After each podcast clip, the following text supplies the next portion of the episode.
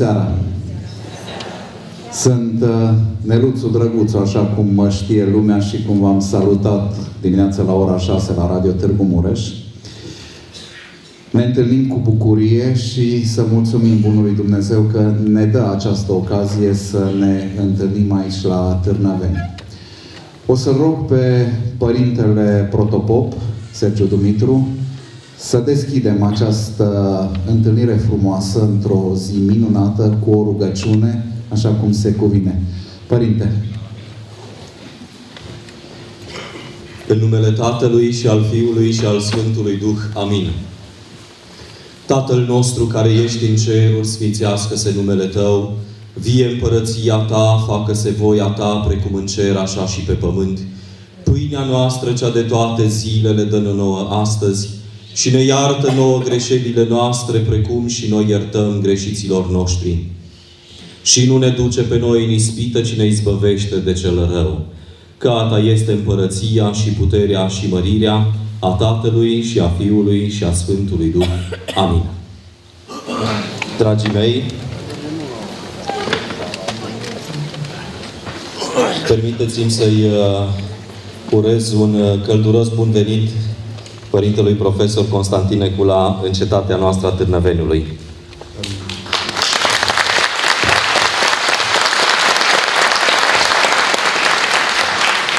Ne bucurăm foarte mult că Sfinția sa a acceptat invitația Primăriei Târnăveni de a veni în această zi de sărbătoare la noi și suntem onorați de faptul că Sfinția sa este lângă noi și a venit să împlinească lucrarea de evanghelist și în cetatea noastră. Cred că fiecare dintre dumneavoastră îl cunoașteți pe Părintele Constantin. Cu siguranță l-ați mai văzut și în alte conferințe pe care Sfinția sa le-a prezentat. Este o onoare deosebită faptul că este alături de noi astăzi și ziua de astăzi se încheie frumos. Ziua de flori. Și începe la fel de frumos săptămâna mare. Sfântul Apostol Pavel, în epistola a doua către Timotei, îi transmitea ucenicului său iubit un îndemn și prin el și nouă tuturor, anume propovăduiește cuvântul, stăruiește cu timp și fără timp, îndeamnă, mustră, ceartă. Părintele Constantin Necula împlinește în chip deosebit acest îndemn și să dea Bunul Dumnezeu ca în această seară urechile noastre să fie deschise la cuvântul Său mântuitor cuvânt care să ajungă la inimă, unde să crească și să rodească. Mulțumim, Părinte Profesor!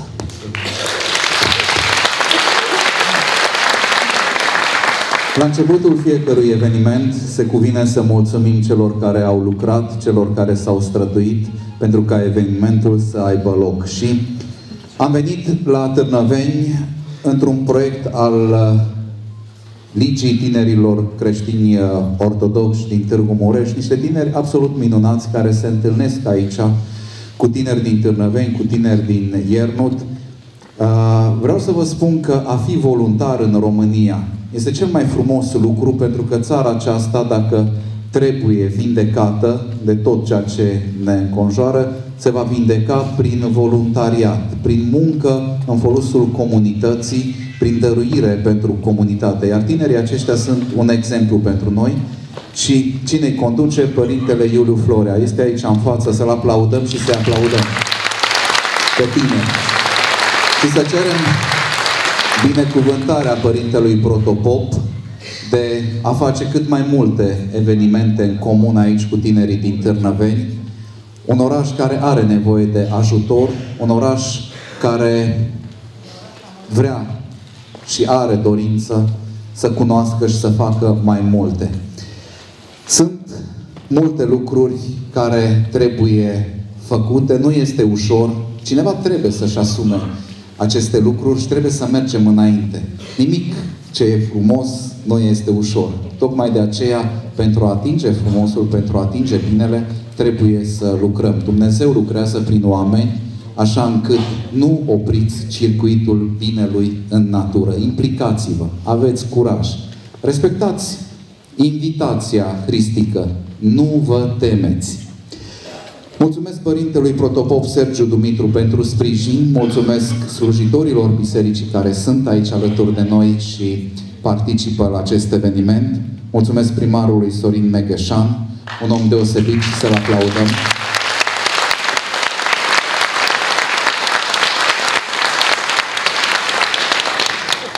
Este tânăr și și-a suflecat mânecile și lucrează pentru comunitatea de aici și este foarte mult de lucru. Știți bine, este mult de lucru.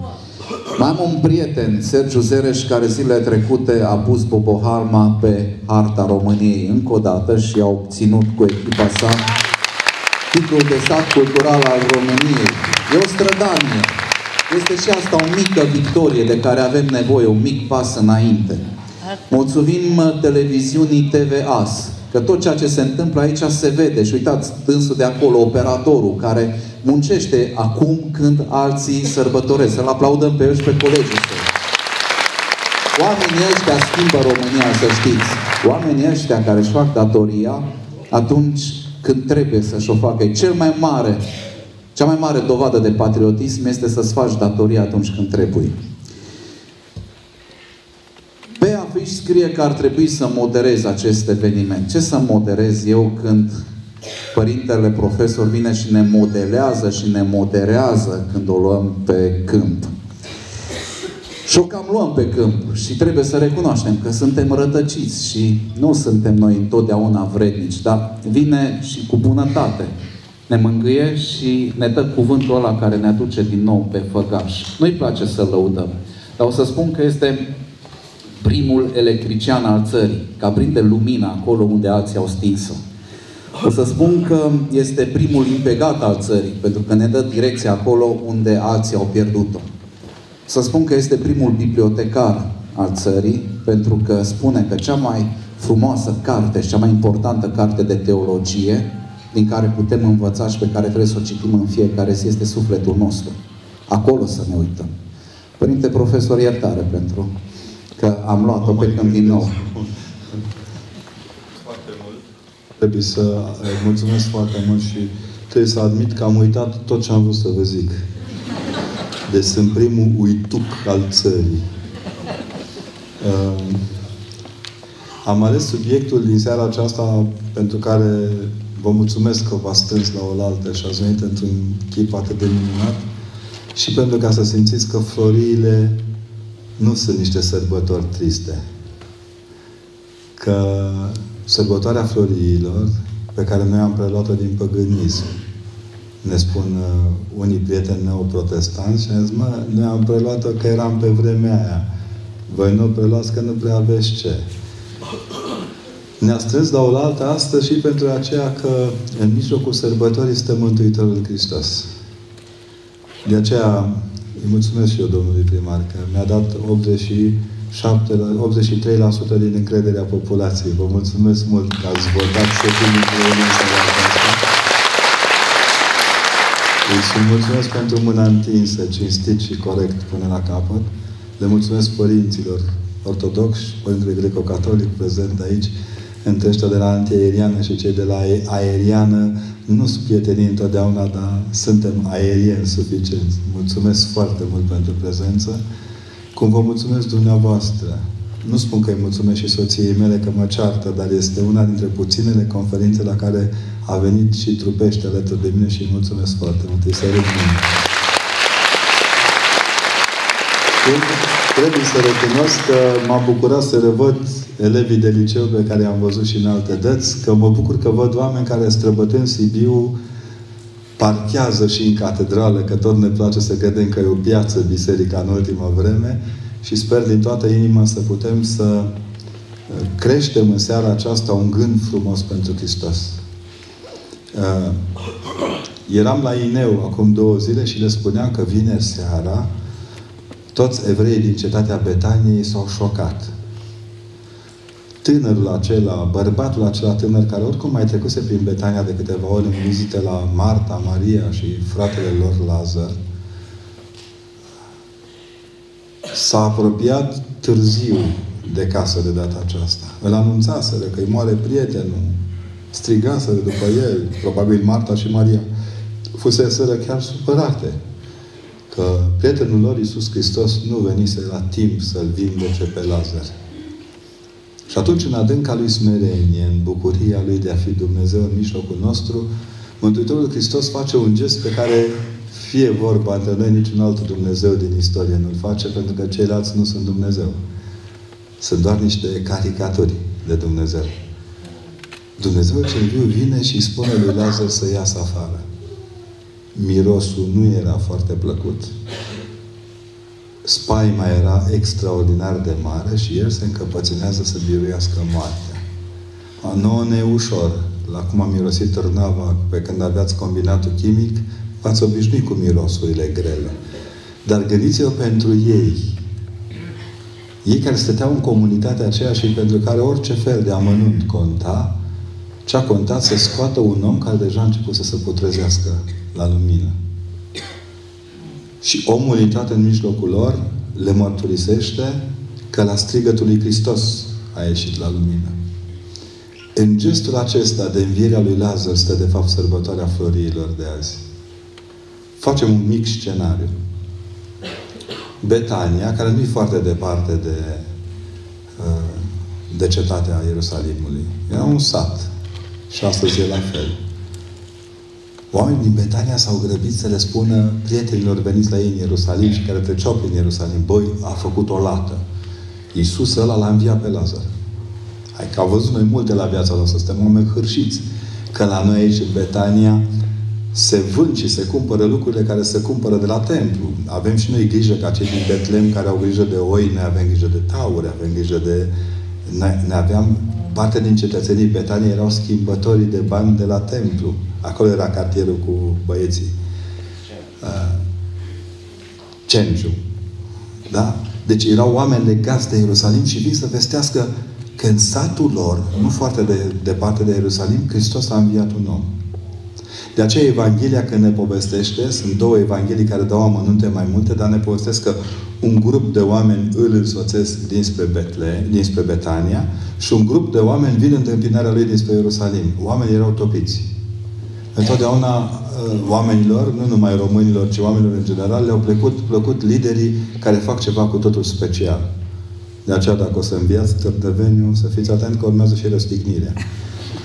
și la un moment dat, vin oamenii aceștia, oamenii aceștia se apropie de, de Mântuitorul Hristos cu bucuria oamenilor care vor să vadă, Doamne, pe bune. În mod cer pe Mântuitorul la Ierusalim l-a însoțit și Lazar.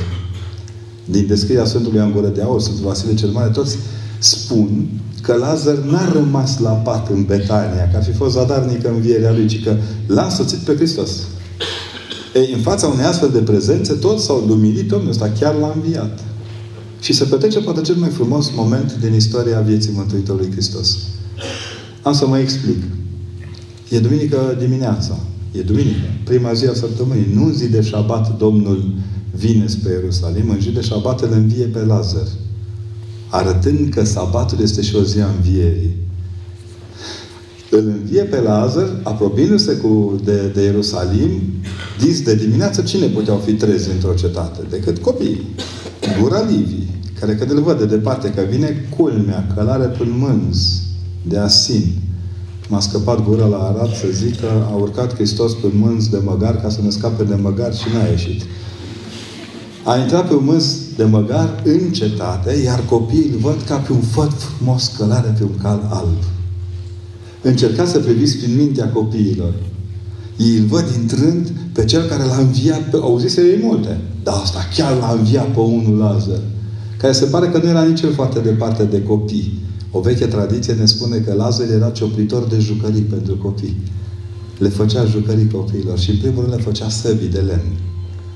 Asta presupune și arată odată în plus amănuntul acesta al copiilor care ies cu crengile acelea de în mână și de osane și cântă lui Hristos, dar ei nu cântă ca unui Hristos care ei știu că este Dumnezeu adevărat din Dumnezeu adevărat. Ei nu fac teologie, ei intră în film cu Hristos. Făt frumos călare pe un cal alb, intră în cetate și n-are oșteni. N-are oșteni. Și copiii scot ei săbile lor. Care dintre dumneavoastră n-ați luat-o pe Valea Târnăvii când erați mici să vă bateți cu un păț peste capătul ciulinilor și să fiți cei mai mari voievozi? A existat cineva care nu s-a, nu s-a visat prințesă înainte de a avea pe Barbie? A? E cineva dintre noi care nu s-a, nu s-a, nu s-a visat împărat măcar peste dormitorul lui unde nu intra nimeni și unde el dormea cu sabia supernă? Întotdeauna copiii au fost prinți și prințese. Și au cuplat imediat la imaginea aceasta a Mântuitorului Hristos. Imaginea aceea a punerii hainelor în fața picioarelor pruncului de asină, dacă vreți, arată odată în plus naivitatea oamenilor care vreau ca nimic să nu-L rănească pe Hristos. Numai că Hristos e trist. Nu are motive de bucurie. Evanghelia de astăzi, de fapt, este despre nenorocitul nostru dezechilibru omenesc. Pe de o parte, lumea strigă, Osana, Osana! Hristos aude, răstignește-l, răstignește-l. E neorânduita noastră fire omenească care niciodată nu poate fi fidelă strigătului de bucurie. Aduceți-vă aminte, vom muri și vom fi liberi. Acum suntem liberi și părem morți. A strigat jos cu tare, sus cu tare. A fost suficient să ne treacă o bâzâială pe la nas și ne-am cam înmuiat. Copiii din Evanghelia de astăzi, în schimb, sunt totali. Ei se cațără pe pomi, cei care deschidem Evanghelia, preoții, în general, e bine să o deschidă, nu babele și numerologii, că ați văzut ce iese când se bagă numerologii în seamă. Noi ne uităm la o icoană în Evanghelia, cred că și Evanghelia Bisericii Greco-Catolice la fel. Sunt niște puști cățărați pe un pom, care fac cu ramura de finic din mână. Copiii participă cu toate ale lor.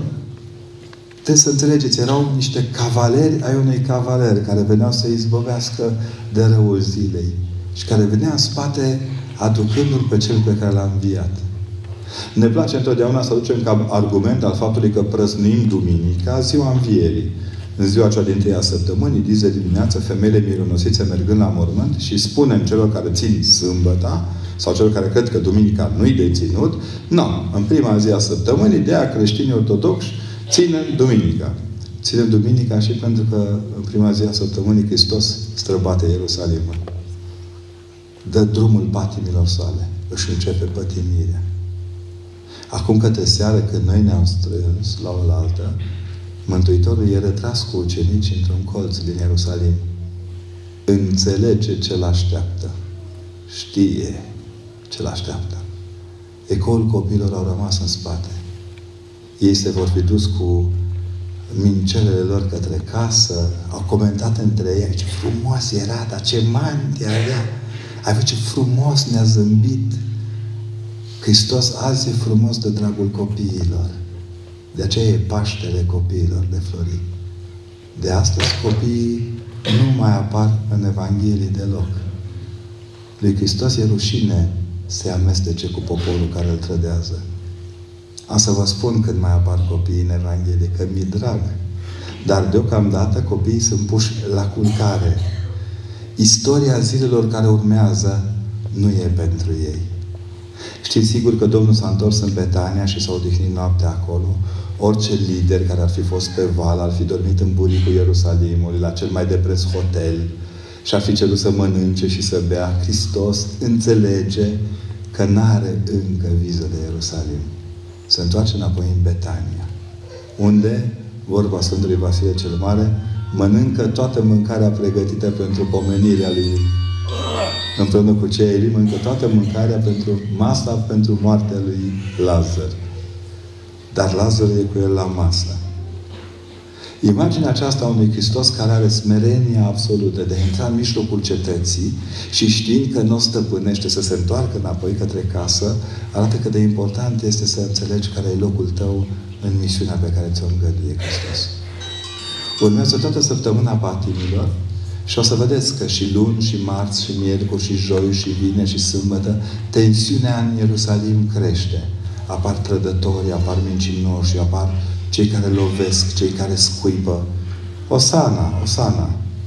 Aceiași oameni care duminică emoțional uh, sunt foarte impresionați de intrarea lui Hristos, în timpul săptămânii parcă uită tot.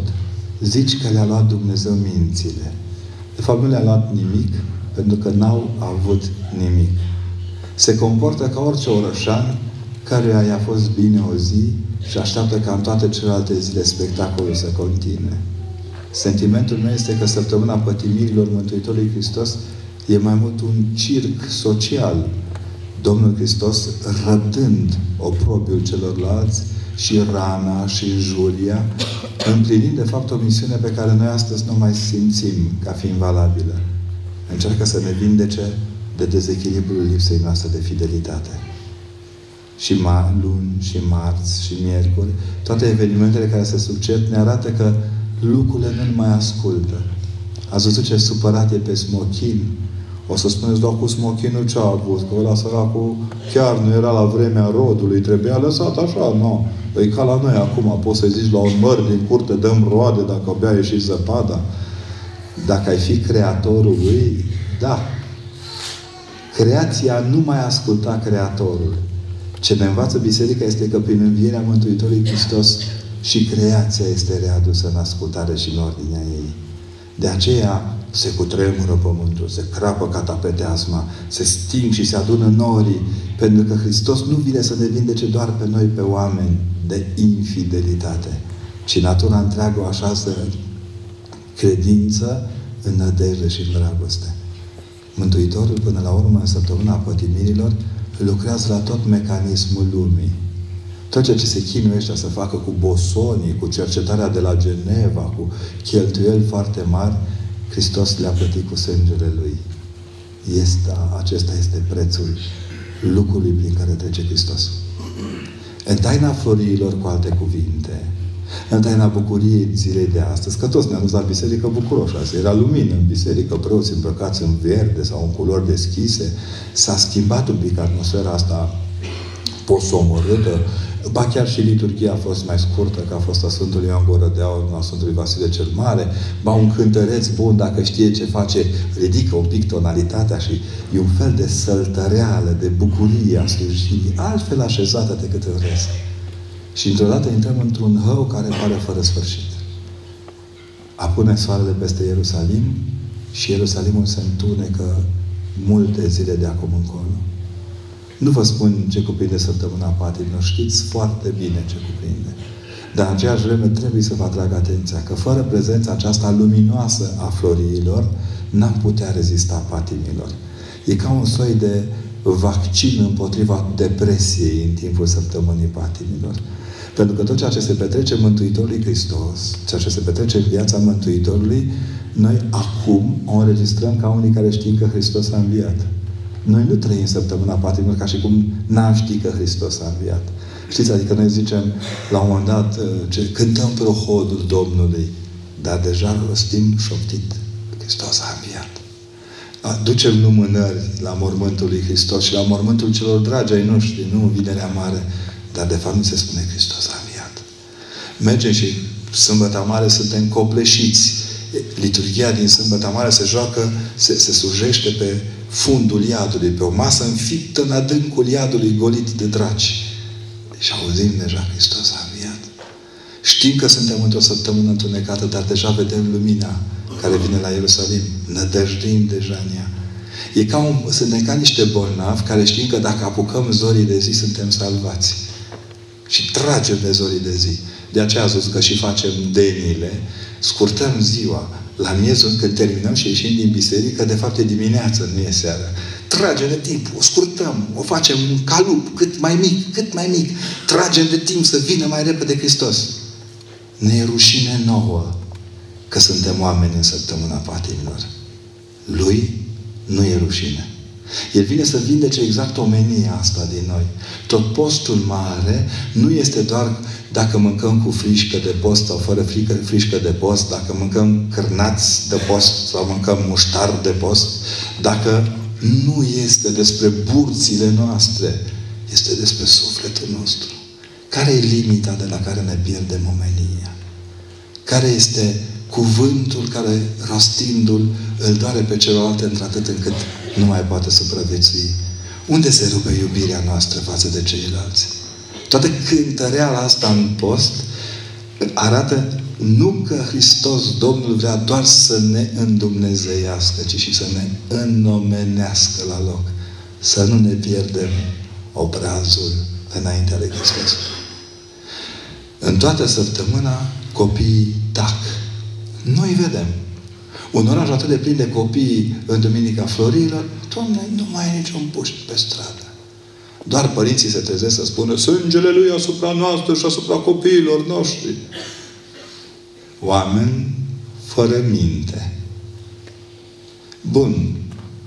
Mântuitorul este luat jos de pe cruce, ascuns într-un mormânt nou, piatra prăvălită, mama tristă, ucenicii împrăștiați, femeile mironosițe disperate, se întorc în locul unde se vinde mir și cumpără la un preț, sunt convins, foarte mare, puținul mir de care aveau nevoie să-i acorde lui Hristos toate onorurile ca unui mort iubit. E ca noi, când ne moare cineva drag, căutăm la faptul că omul nu mai mișcă, dar tot îi punem o perniță, dacă se poate, cu un pic de mătase, avem grijă să, ce costum îi punem pe el, ne uităm să fie pantofii făcuți, chiar dacă i-a purtat, sicriul să nu fie chiar un temujec, căutăm să fim tandri cu mortul. Cam așa și cu femeile mironosițe. Mortul ăla rupt, contorsionat, scuipat, umilit, transformat în nimic, e drăgălit de femeile mironosițe. E dat jos și femeile de dimineața pleacă cu miresmele la mormânt. E clar că nu gândesc ca noi. Nu, când ne moare cineva și mergem spre mormânt, avem un frison așa în noi și noi ne dăjduim deja că va învia mortul nostru, că știm cine a înviat mai întâi, dar ele n-aveau nădejdea noastră. Ele se apropie și se întreabă cine ne va prăvăli nouă piatra de la ușa mormântului. E o întrebare de manager în construcții. Nu are legătură cu un om duhovnicesc. Ele aveau de îndeplinit un ritual. Iar dinaintea ritualului stătea un obiect. Prin venirea Îngerului în mijlocul lor, ritualul dispare, iar obiectul este transparent. Creștinismul este singura religie din lume care se închină la un mormânt gol. Toți ceilalți caută disperați mormintele în temeitorilor lor. Noi nu avem nevoie. Hristos este înmormântat și înviat în fiecare din inimile noastre. Fiecare caută să găsească piatra pe care să o dea deoparte, la avem nevoie. Piatra nu mai e acolo, doar glasul uh, îngerului care spune pune de fapt cea mai grea întrebare pe care poți să o pună vreodată un înger firii umane. De ce căutați pe cel viu printre cei morți? De ce îl căutați pe Hristos? În salariu? De ce îl căutați pe Hristos în poziție socială? De ce îl căutați pe Hristos în casă mare, cu etaj neapărat? De ce îl căutați pe Hristos în parșivism social? De ce îl căutați pe Hristos în sistemul de pile prin care vă asigurați binele zilei de mâine? Întrebarea e grea. E foarte grea. Pentru că, de fapt, ne spune că pe Hristos nu îl poți căuta decât în viață, nu în moarte. Acum, întrebarea logică se pune. Ce au făcut femeile mironosițe cu un de lemn atât de frumos mirositor? Nu puteau să-l arunce pe jos, că era scump tare. S-ar fi speriat. Când au văzut îngerul, se poate să fie căzut. Primul vas o fi căzut la pământ și femeile entuziaste ar trebui să vină înapoi în Ierusalim. Una dintre poveștile secolului III ne spune că femeile mironosițe venind spre Ierusalim s-au întâlnit cu copiii. Erau primii treji, părinții încă dormeau, fusese Paștele și ei aveau cam aceleași tabieturi ca noi. Vinul, mielul, ouăle, păpau bine, prăznuiau strașnic.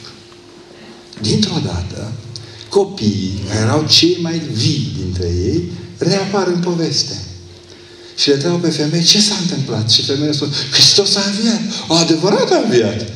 Pentru că ei nu se despărțiseră niciodată de cavalerul din Duminica Florilor. Lor nu le-a îngăduit Dumnezeu să le dispară nădejdea frumuseții unei împărății în care desculți călare pe un măgar ești mai de preț decât îmbrăcat cu toate hlamidele imperiale, cărare pe norii cerului. Toate copiii își reactivează acest adevărat înviat. Și femeile, ca să-și împărtășească bucuria, au dat din mir. Au băgat degetele acolo și au pus câte o picătură pe capul lor. Nu numai că deveniseră gălăgioși, miroseau bine.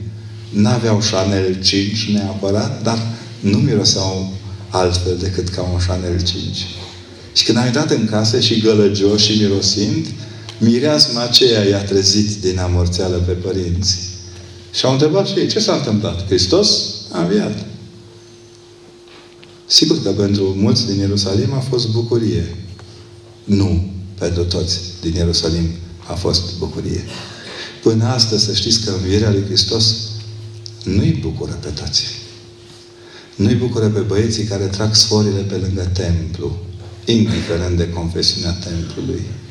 Nu-i bucură pe băieții care l-ar vrea tot timpul răstignit pe Hristos ca din moartea Lui să ne iasă câte ceva. Nu-i bucură pe cei care în zorii săptămânii n-au plâns. Când se ivește soarele dreptății, pe unii doare ochiul nu de la plâns, ci de la faptul că nu-L pot privi în ochi.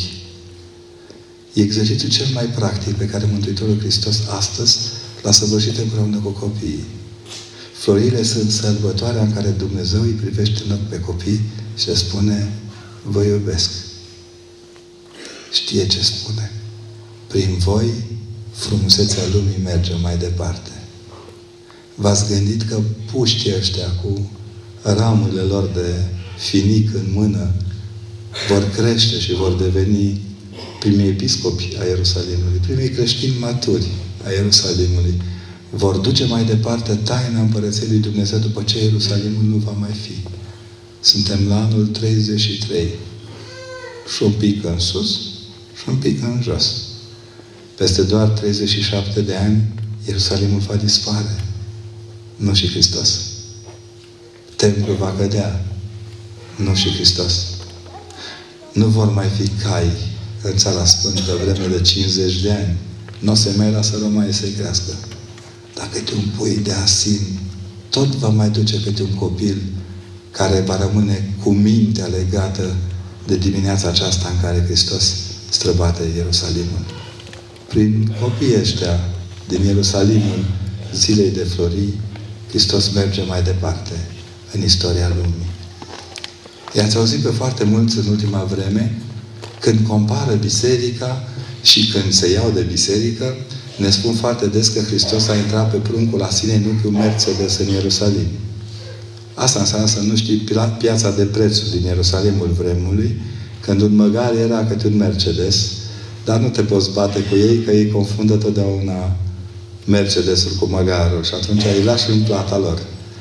Vreau să înțelegeți bine nimic din sărăcia și din frumusețea lui Hristos în zorii florilor nu s-a luat de la biserică.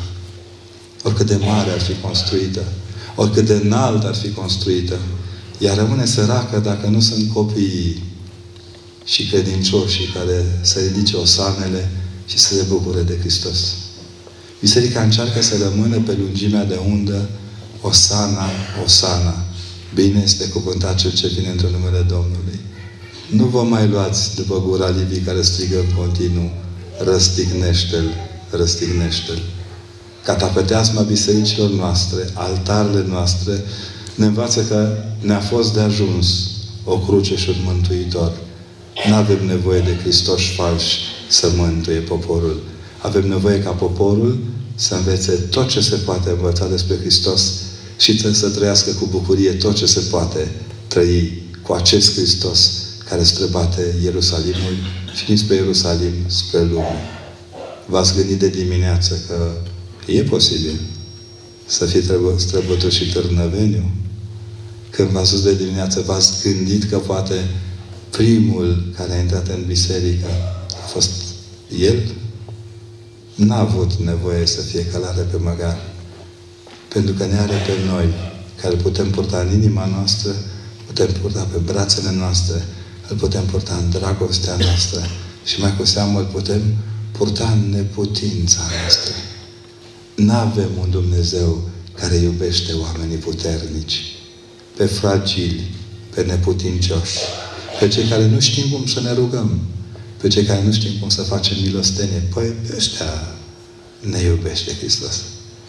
Eu nu sunt de vorbă cu deștepții, pe platouri de televiziune. Este de vorbă cu noi așteptați. Mai puțini isteți după regula lumii, dar bucurași, bucuroși și înțelepțiți de atingerea de El. Vă rog frumos, încercați din când în când să stingeți televizoarele, să închideți telefoanele, să vă ascultați inima și în inimă să lăsați pe Dumnezeu să vă vorbească. E vremea lui Osana, că prea mult strică ceilalți, răstignește-l. Reînvățați să așezați în inima frăților voastre valorile frumosului de copil. Eu de Rusalii, de florile anului acesta, mergând spre biserică azi de dimineață, nu mi-am adus aminte doar de mama care poartă nume de floare, dar mi-am adus aminte de toți bătrânii și toate bătrânele pe care îi întâlneam la biserică pe când eram mic și care se coceau de frumusețea hainelor. Nu veneau oricum la biserică, pentru că la întâlnirea cu Hristos trebuie tot timpul să fii ca un cavaler de onoare care se întâlnește cu comandantul ce mână ceata până în împărăția lui, Cerului, lui Dumnezeu. Fiți copii, încercați să le luați obiceiurile și nu lăsați singuri pe Hristos. Când va vrea să vă protejeze, închide El perdeaua rușinii Lui de Dumnezeu când ceilalți sunt nerușinați. Dar nu vă temeți. De partea noastră tot timpul, Hristos nu e niciodată împotriva noastră. De aceea mă bucur pentru seara de astăzi. O să vedeți că o să vă cânte după aceea copiii și apoi facem, cum să chema, sesiunea de dialog cotidian. Vă mulțumesc foarte mult că sprijiniți biserica prin prezența dumneavoastră aici. Îi spuneam domnului primar ce mă bucură că în România mai avem încă primari botezați, știți? Adică au și identitate creștină. Au identitate creștină. Noi când stăm la oaltă între noi, stăm pentru că Dumnezeu ne-a scos din apa botezului ca niște candidați la înviere. Să fiți tot timpul, în primul rând, candidați la înviere. Nu? Murim și înviem. Murim și înviem. Murim și rămânem candidați la înviere. Cea mai de preț dintre toate candidaturile din lume este să înviem și să ne așeze Dumnezeu primar în rai și apoi să facem rai din locul în care ne-a îngăduit Dumnezeu să fim înviați. Vă mulțumesc! Vă mulțumesc pentru seara aceasta care se abate peste noi și prin prezența copiilor îmbrăcați în hainele acestea minunate, vreau să încercați să vă aduceți aminte. Duminica aceasta este despre noi, care refuzăm să strigăm răsticnește și continuăm să strigăm tot timpul cu bucurie. Osana! Bine este cuvântat Cel ce vine și rămâne în numele Domnului. Mulțumesc!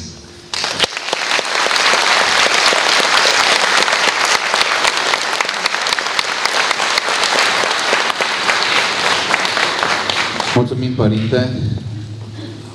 Așadar, este o seară extraordinară pentru noi toți. Este o seară, cum spunea Părintele, pe care nu o vom uita. Uh, îl rog pe primarul Sorin Megheșan să înmâneze în numele celor din Târnăveni, al locuitorilor, semnul acesta de dragoste pe care l-am pregătit. Este o diplomă care subliniază și mulțumește pentru dăruirii și implicare Părintelui Necula.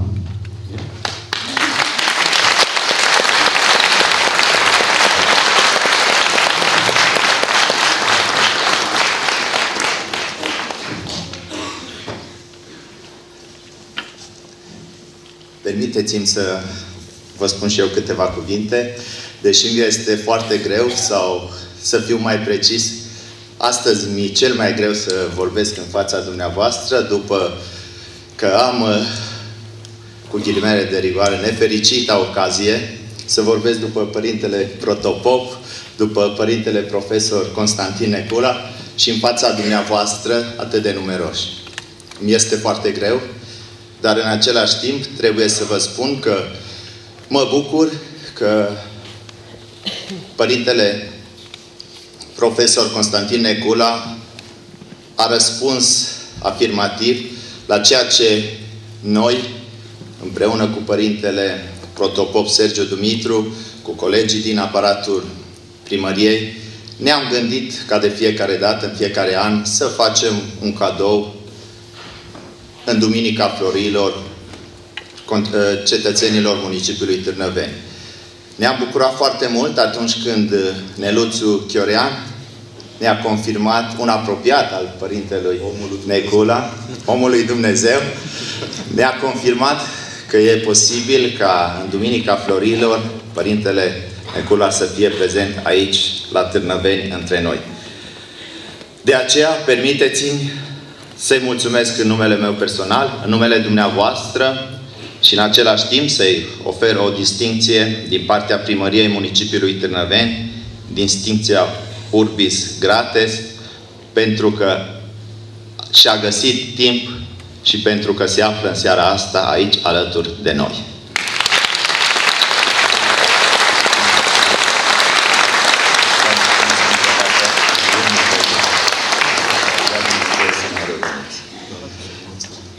Dați seama că m-au făcut praf, nu?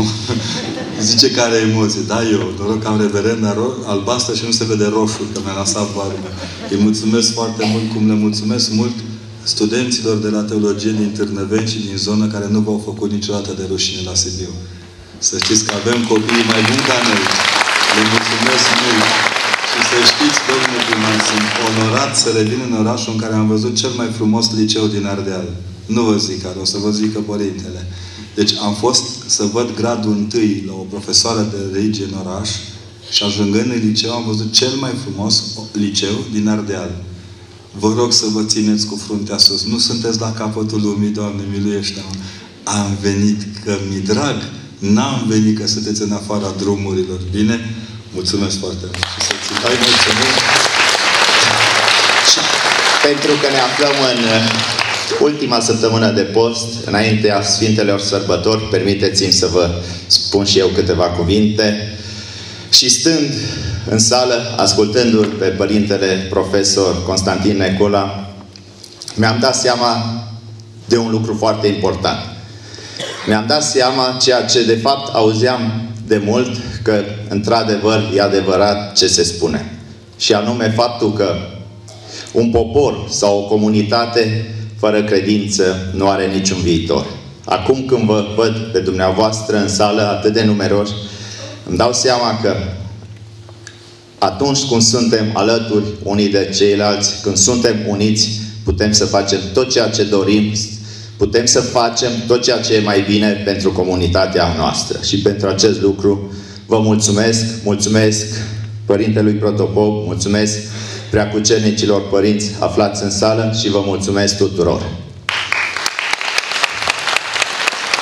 În, a... în același timp, aș vrea să ne aducem cu toții aminte că Dumnezeu Tatăl l-a dat pe singurul Fiu al Lui spre restignire pentru răscumpărarea păcatelor noastre, pentru mântuirea noastră. Vă îndemn să încercăm cu toții să fim mai buni, mai iubitori, mai uniți și mai respectoși unii față de ceilalți. Să încercăm să nu-L mai răstignim prin păcatele noastre, prin răutățile noastre, să nu-L mai răstignim din nou pe Isus. Și sunt convins că noi toți, cei prezenți aici și nu numai, putem fi mai buni. Vă doresc sănătate, sărbători fericite și Hristos a înviat!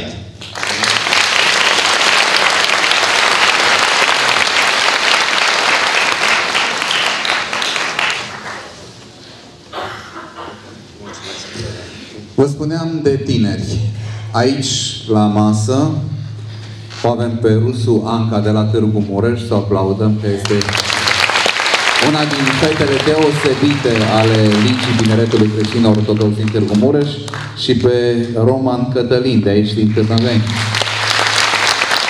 Și alături de ei toți colegii sunt invitați pe scenă pentru momentul artistic pe care l-am pregătit și pe urmă va urma acea parte a conferinței în care veți putea să îi adresați Părintelui Constantin Necula întrebări.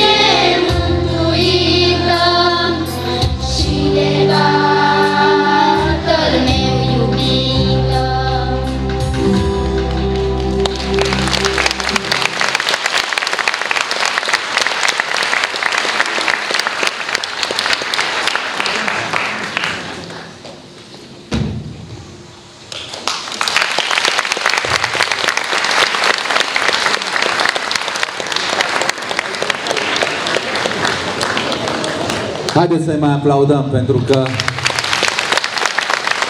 Uite, stai mă picior, voi trei, stați aici. Ridicați mâna așa și salutați. Așa. Mă, oameni buni, țara asta nu pierde și nu poate să piară când avem astfel de copii minunați. Să-i aplaudăm și să avem grijă de ei și să iubim. Așa. Seară frumoasă vă dorim, dragii noștri. Așa, uite ce ficior sunt. Să ne dați numărul de telefon să-l punem acolo, să vă sune fetele. Au fost copii din uh, Târnăveni și acum o să-i rog pe copiii din Târgu Mureș, de la Liga Tinerilor Creștini Ortodoxi, să vină să vă cânte un cântec. Ne pregătim pentru acel moment în care vom răspunde întrebărilor, dumneavoastră să le notați, voluntarii noștri sunt pe stânga și pe dreapta sălii, o să consemneze întrebările dumneavoastră și o să-i rog deja să se apropie cu întrebările care au fost formulate.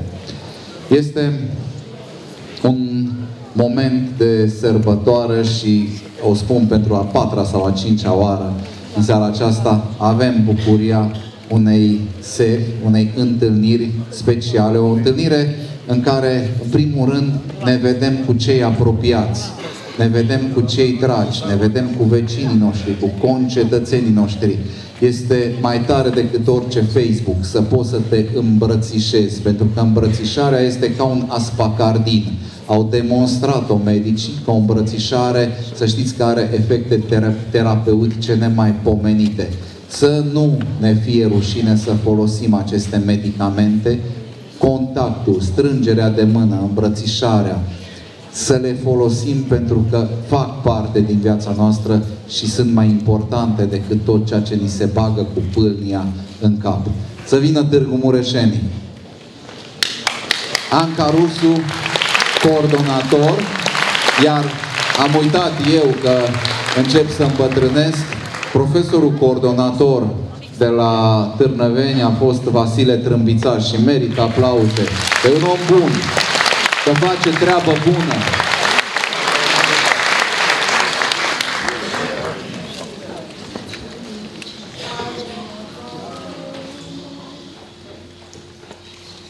Avem o țară unde au stăpânit odată vitejii dași bărbați de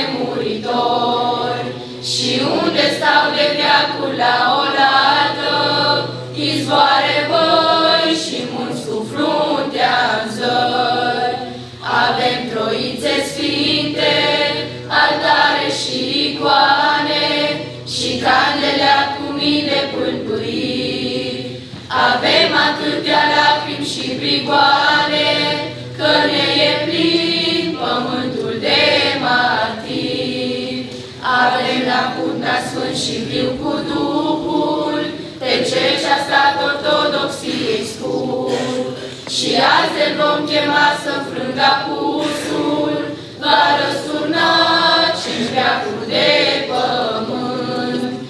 Avem pe brânc copianul pildă tare, Căci pruncii lui sub sabii au căzut, Ca să păzească fără de schimbare Credința dreaptă în care s-au născut. Avem altarul sfânt, pământul răstignirii, Cu turnul scârtecat de cel viclean. Avem ierarhii sfinți pe Iancu și Matvirii, Pe fori atras, pe roată pentru neam. Azi iarăși te-au suit, Crășmașii tăi pe cruce, Ardeal cu trei culori împodobit, Strind deasupra finanta cu sânge, Aceea că ortodoxia a iubit. Avem un rai de sfinți, întemnizați la moarte Și aruncați în groapă neștiuți. Dar astăzi în pământul la o parte, ești moaște sfinte, în zeche grea de deținuți. E jertfa lor de veacul mărturia, ce strigă din morminte până la noi. Să apărăm curând ortodoxia și acest pământ,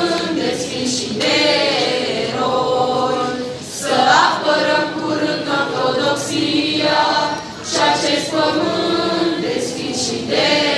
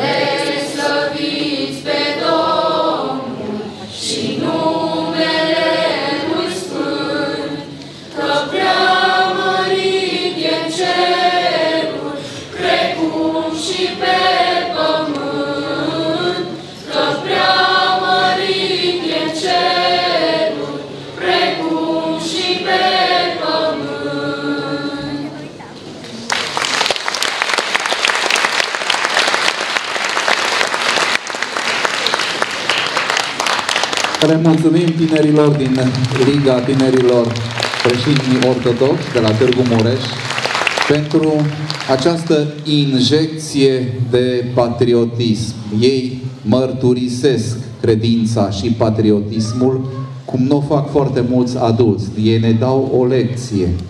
Ei vin și refuză globalizarea aceasta nivelatoare și își pariază tinerețea pe neamul românesc și pe destinul românesc. Să aplaudăm și să admirăm pentru asta. Oameni buni!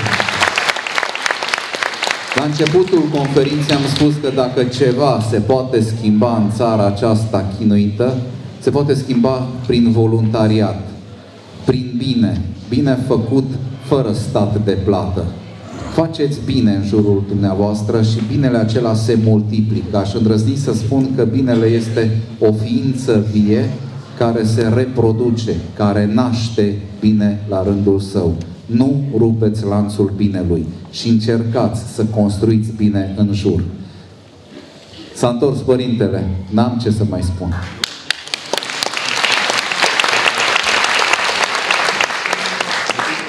Cat am stat în culise. Popii, în general, stau în culise și uh, sărut mâna părinților care au așa copii și bunicilor care au așa nepoți. O chelerică ăsta mic m-a topit, m-a făcut praf. Și frumos și deștept, ne-am pupățit, jos cu pălăria. Știți că m-am gândit că o țară care mai are așa copii, parcă n-a pierit cu totul. Să nu vă, nu-i mai ascultați pe ăștia. Cred că putem să rezistăm un pic mai mult decât pare. Uh, ați ascultat, de fapt, un grup care a cântat Colinde de Flori, de care noi am uitat, și un grup care a cântat ca să nu uităm ai cui suntem și încotro ne îndreptăm. Le mulțumesc foarte mult. Începem. Acum să vezi. Cum putem să îndreptăm, cuvint, îndreptăm cuvintele urâte spuse la nervi sau la necaz? Păi să ziceți cât mai multe cuvinte frumoase când e pace. Da? Ca să vă aduceți aminte de ele. E un echilibru care se păstrează. Uneori nu ți iese, dar de cele mai multe ori iese. Încercați și veți vedea că merge. Ce să le spunem tinerilor care consideră că este suficient de credința din suflet și nu vor să meargă nici de cu la biserică și nici nu au încredere în preoți? De acum, eu am mai spus-o de câteva ori că sunt câte unii care ne spun că ei duminica nu merg la biserică, că ei cred, sunt aia care merg să-și cumpere benzină de la prozar. La un moment dat există o epuizare a credinței din noi. Știți? Să știi încotro să te îndrepți. Lăsați-i, bucurați-vă că mai au suflet de care își aduc aminte. Nu fiți supărați pe ei. Nici noi ca tine n-am fost prea duși la biserică, asta e adevărul. Că dacă ne vedeau pe noi duși la biserică, veneau și ei la biserică. Și oricum, nu transformați biserica într-un baubau de duminică dimineața. Dacă nu te duci la biserică, te ia. Nu te ia nimeni. Dar oferiți-le posibilitatea de a vedea cu câtă bucurie Dumnezeu îi așteaptă tot timpul. E ușor. Adică e imposibil de a merge. Da.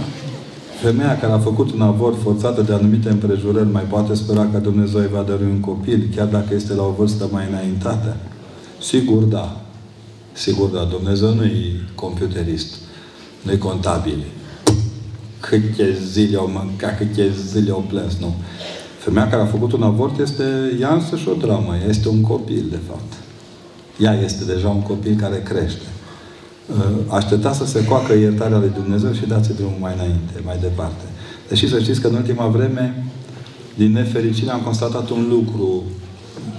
Sunt asociațiile acestea care militează pentru drepturile la avort, dreptul la avort al femeii, uh, sau care vor să vândă copilor noștri să le ofere prezervative gratis, cât mai multe, ei crezând că atâta educație sexuală, doar atât, și le spun, în condițiile acestea, ei ne reproșează că sunt 10.000 de copii pe care le-au născut fete sub 18 ani. E un număr foarte mare de copii născuți, de fete care sunt cu adevărat, nu sunt crescute până la maturitatea mamelor.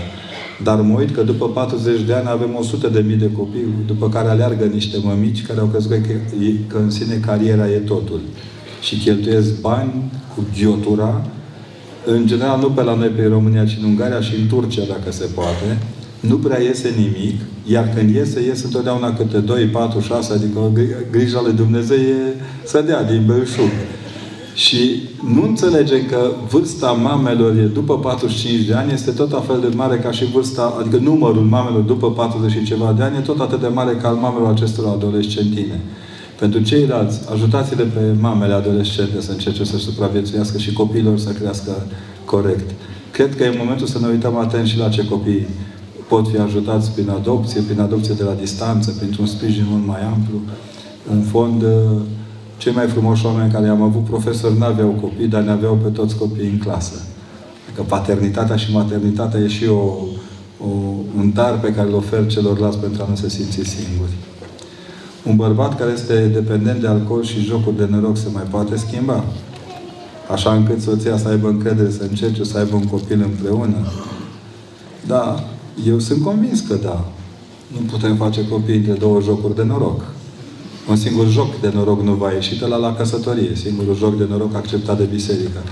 Dar în rest, bănuiesc că așa era și înainte să vă luați. Nu cred că i s-a năzărit dintr-o dată plătiți pentru neatenția diagnozei, cum s-ar spune. Știți, n-ați fost un analist corect, ați fost un analist care dacă nu s-a concentrat pe lucruri. Să iese greu din dependență, e un efort foarte mare. Îl simțiți ce greu e în post, nu? Cea mai grea ușă la post e ușa de la frigider. Da? Avem dependența de ușa de la frigider, ne concentrăm pe ea, avem ochii redgăn prin, prin frigider Cam așa e și cu dependența aceasta, care sigur că sunt mult mai grave și fac victime. Prima victima dependenței este dependentul însuși. Nu îl ucideți, bine? Din tocană de limbă nu se vindecă nimeni. Trebuie un pic mai mult și cereți ajutor. Cereți ajutor celor care vă pot ajuta cu adevărat. Din nefericire, la nivelul României, în terapia jocurilor de noroc, avem foarte puțini oameni specializați. Foarte puțini oameni specializați. Sunt niște drame de vi le închipuiți pentru că le auziți, dar trăite, cred că sunt niște drame și mai mari decât ni le putem noi închipui, cumplite. Dar eu zic că merită încredere. În fond, copilul nu e un joc de noroc. Faceți-l dependent de copil ca să-l vindecați de dependența de alcool și de drog. Ce putem face pentru tinerii noștri care până la 14-15 ani vin la biserică și apoi apare o rupere că nu le mai putem ține controlul? Păi nu le mai țineți controlul și nici contabilitatea. Sigur, copiii vin ușor la biserică, că îi luăm în brațe, îi împingem în biserică, îi speriem, mă, că dau cu tine de pământ, merg la popă că te sparg. E o treabă. Dacă nu suntem atenți, copiii la 14-15 ani au devenit niște autonomii umane. Pe mine nu mă spăimântă. Asta mă spăimântă foarte mult uh, încăpățânarea noastră de a crede că ei sunt mai maturi decât noi. Deși noi mergem mânați de tot felul de să, nu mă, să mă vadă vecinii, că vai de mine ce o să zică lumea, dacă... Nu? În jumătate din lucrurile pe care le facem, le facem pe wireless, așa. Pe ce zice lumea din jur, ce se aude. Copiii nu au târșa asta socială. Ei merg sau nu merg în funcție de voința lor. Trebuie antrenați. Dacă duminică, de exemplu, le spuneam părinților că eu să fiu în, în Târnăveni, aș face cupa prieteniei între parohia ortodoxă și greco-catolică. Și ca să-i oftic pe toți, aș juca și duminică dimineața. Știți? Dacă tot nu merg la liturghie, să facă ceva util, să se vadă, să se cunoască, să se miroasă, să concurs de prăjituri. O să vă se pare absurd ce vă spun acum. Eu am rămas foarte impresionat. Avem o organizație la Sibiu, OTSEI, spune Organizația Tineri Sibieni, care în duminica lăsatului sec la dulciuri, uh, dulce, dulciuri, s-au apucat să facă prăjituri pe care le-au oferit credincioșilor la ieșirea din biserică. Dar nu așa. Deci când am ieșit la cădit, am început să salivez acolo. Era să le zic, băi, oprim un pic liturghia, mâncă două, trei prăjituri, bem o cafea și merem mai departe. Nu. Dar i-au știut, domne, ce să facă să strângă comunitatea legată. Tinerii au nevoie să muncească. Ei nu sunt mobile în biserică. Îi chema la biserică să audă ce? Un sfertodox de cântăreț și un, med- un mediocru de predicator? Să fie atenți la ce? La fum- afumătura de pe biserici? Că nici mai tragi lumânării decât copiii în ultima vreme. Ce ne facem? Și atunci, când s-a schimbat ceva în atmosferă și în comunitate, când preotul este performant în predică, la strană cântă oameni competenți care se aud de ce spun, seara facem o masă în care copiii uh, știu eu, compun poezii și le recită, pictează, nu? Au grup de pictură, au... Eu mă mir de școală. Dumneavoastră, cea mai importantă unitate de educație din, din zonă rămâne casa aceasta de hud. Eu sunt uimit. Totuși, o mie de oameni care mișcă în jurul ei. Sunt sute de ore pline în viață, viețile copiilor dumneavoastră. Un plan pastoral corect pentru un protopopiat, pentru o parohie, pentru o episcopie, nu mă bag că e treaba altora. Dar pentru unitățile noastre pastorale, planul corect este să umble în timpul copiilor cu Dumnezeu. Dar nu un Dumnezeu drapat în, în, în, în, în tristeți și în jumătăți de măsură. Au foarte mare nevoie de noi. Deci, dacă vreți, Uh, să aveți tineri în biserică, întineriți biserica. Nu prin schimbarea vârstei oamenilor. Că să știți că un popă bătrân e bun la casa omului. Numai ăștia tineri credem că dacă, mă rog, eu nu mai sunt tânăr, dar uh, credeam că, vai, ce rupem noi lumea. Nu, e așa. Nu doar găina bătrână face zupa bună. Și popa bătrân face comunitatea sănătoasă la cap. Dar ea, legăm de tradiție biserica, dar și cultivăm să întinerească. Știți cum? Nu zic să facem neapărat campionat de Scandenberg, că sună urât. Dar putem să-i ajutăm pe tineri să se vadă unii pe alții. Să... Nu. De câte ori s-a răstignit Domnul Isus? Domnul Isus nu s-a răstignit niciodată personal, l-au răstignit alții. Ca să intrăm în logica Scripturii, de ce nu sărbătorim Sfânta Înviere așa împreună, cu sărbătorim nașterea Domnului? Păi anul ăsta chiar mi se pare un pic ciudat, pentru că în sine canonul spune că trebuie prăznuită prima duminică după lună plină, după echinoxul de primăvară, cu alte cuvinte, dacă nu este în aceeași duminică cu praznicul evreilor, cu Paștele evreilor. Așa e regula. Anul ăsta a venit și noi din urmă ortodox și la o săptămână după catolici, dar cred că de data asta chiar avem dreptate. Eu vreau să fiu sincer de data asta. Și cred că, în, în general, nu data la care prăznuim Paștele, ci modul în care prăznuim Paștele va fi important. M-a întrebat cineva când o să prăznuim Paștele împreună cu catolici. Vreau când vrem noi.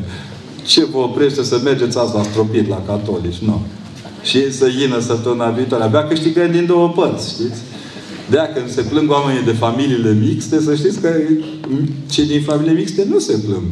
Ei mâncă de două ori, fac Crăciunul de două ori, au tot ce le trebuie. Da? Aici, de ce nu acceptă, asta e așa ultimativă, de ce nu acceptă Biserica Ortodoxă sărbătorirea în aceea zi a Paștelor cu Biserica Catolică? V-am explicat. Și acum cu ortodoxi și români fiți un pic mai cu minți, așa. Că oricum ne-a lăsat mai mult decât alții, tocmai din decență. Știți? Adică noi măcar prăznuim Crăciunul cu catolici. Dacă nu știți, uh, zic să nu umblați la fire că vă curentați. Uh, din respect pentru lumea occidentală pe care o reprezentăm, eu am, cred că a trecut uh, febra anilor 90 în care se spunea că ortodoxia românească ține de Moscova și vorbește în chirilică. Lăsați o baltă. Deci efortul Bisericii Ortodoxe Române de a, de a încerca să păstreze un echilibru în zonă a dus la faptul că noi prăznim Crăciunul cu cei din Occident și din dorința de a le arăta că uneori contează și frățietatea, nu doar calendarul. De ce copiii sunt mai aproape de Hristos? Că sunt mai mici. Se strecoară mai ușor. Nu au fițele noastre. Noi până... Nu, gândiți-vă așa. Când trimiți, duci un copil la biserică, pui ce vrei pe el și pleacă.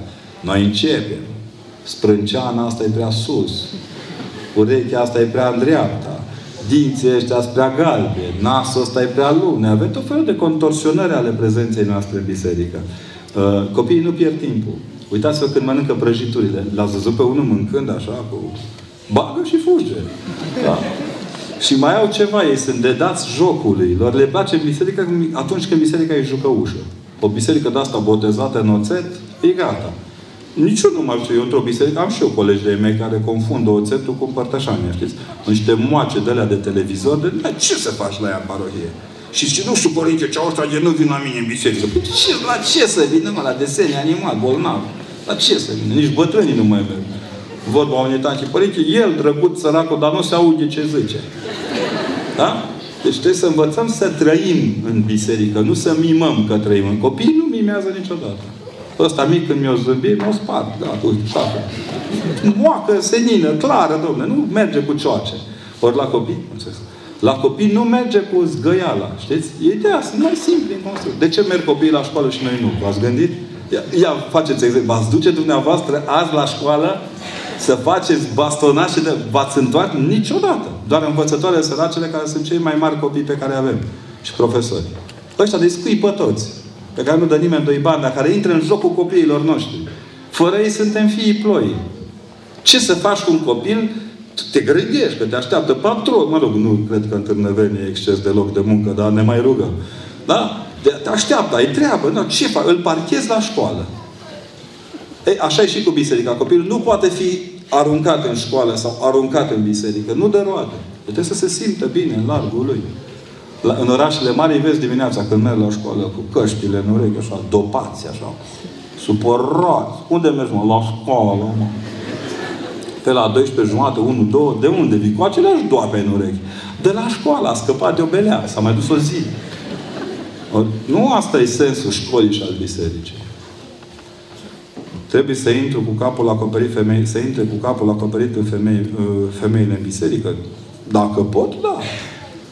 Vedeți ce puneți pe cap. Mai vine câte o mireasă cu câte o pălărie de aia, ca ciuper, ca tot. În ultima vreme am să intru în conflict clar cu... Am zis că am să scriu tuturor coafezelor din oraș. Vă rog frumos să ne lăsați un loc unde să punem cununa. Ele vin la cununat, nu la bigudat. Știți? Am avut la care am rugat-o pe nașă, dragă, ține dumneata, că n-am unde să postez. Gata. M-au întrebat foarte des oamenii în zona Aradului, doamnele din zice că părinte, e păcat să intre femeile în pantalon în biserică? Și am zis, mă, îmi pare foarte rău să vă spun, bine e femeia să vină îmbrăcată în biserică. În ultima vreme, la cum vin câte unele, ferească Dumnezeu. Când este bine să iertăm? Păi, e bine să iertăm tot timpul. Am aflat un, un, o propoziție grea. E la Părintele Nicolae Steinhardt. Spune Steinhardt că cel mai greu îi iertăm pe cei cărora le-am greșit. Cel mai greu îi iertăm pe cei cărora le-am greșit. Cum ar zice copiii nașpa. Da? E cam nașpa. Trebuie să învățați un pic că a ierta nu înseamnă doar bine, mă, hai du de aici. Asta e pacea cum o dă lumea. Mântuitorul Hristos când intră între ucenici zice pacea mea vă dau vouă, nu cum dă lumea pace. Că, hai mă, lasă, hai bine, hai, treacă de aici. Te duci la câte un profesor, domn profesor, vă rog frumos, știu că am la 5 iertați Bine, mă, hai, lasă că te ascult. Iertarea nu e asta. Omul care îl ierți, când pleacă de lângă tine, simte în adâncul inimii lui iertarea. A ierta înseamnă a iubi necondiționat. Mie de îmi place preoția. Că în preoție ești obligat să iubești necondiționat. Săptămâna care vine, care e o săptămână neagră, din foarte multe puncte de vedere, dar și din venirea multor păcate către biserică. Uh, sâncăitoarea biserică pentru cultura psihosocială devine pentru o săptămână vestibulul a mii de cabinete de psihologie și psihiatrie care nu există în România. Abia în săptămâna mare se vede de fapt ce înseamnă un spital, cu adevărat. Cu mii de intrări, cu ore de audiență, cu uh, diagnostizări, cu medicamente și cel mai important dintre medicamente care rămâne Hristos. Și una dintre lucrurile pe care am spus-o la Târgu Mureș, dar vreau să o repet, le-am spus la Târgu Mureș un moment din viața Părintelui Ioan de la Regea, când este mutat din Jilava către Aiut, îi se propune să ia un, un lanț ca să-l lege și să-l ducă. Și părintele, în dorința lui de a fi un pic mai ușor pentru el, ia un lanț mai subțire, așa, nu foarte gros. Cu cătuși americane, care se strângeau. Că, știți că pe vremea aceea rușii ne legau cu cătuși americane, acum e invers. Și uh, când părintele l-au împins, l-au lovit, l-au mai lovit odată, au mai dat odată în el, l-au spart la față, s-a ridicat de jos nervos să zică și când ăștia acceptau să zică ceva, cum zice românul că e greu, părintele a zis, iar eu, nevrednicul preot și duhovnic, cu puterea ce mi este dată, te iert și te dezleg. Până la urmă, asta e forța care ține lumea. Iertarea e cea care ține lumea. Iertarea. Noi ne-am obișnuit să credem că iertările astea care le dăm noi, ma, bine, hai te iert. Uitați-vă la șef cum vă iartă până vă prind.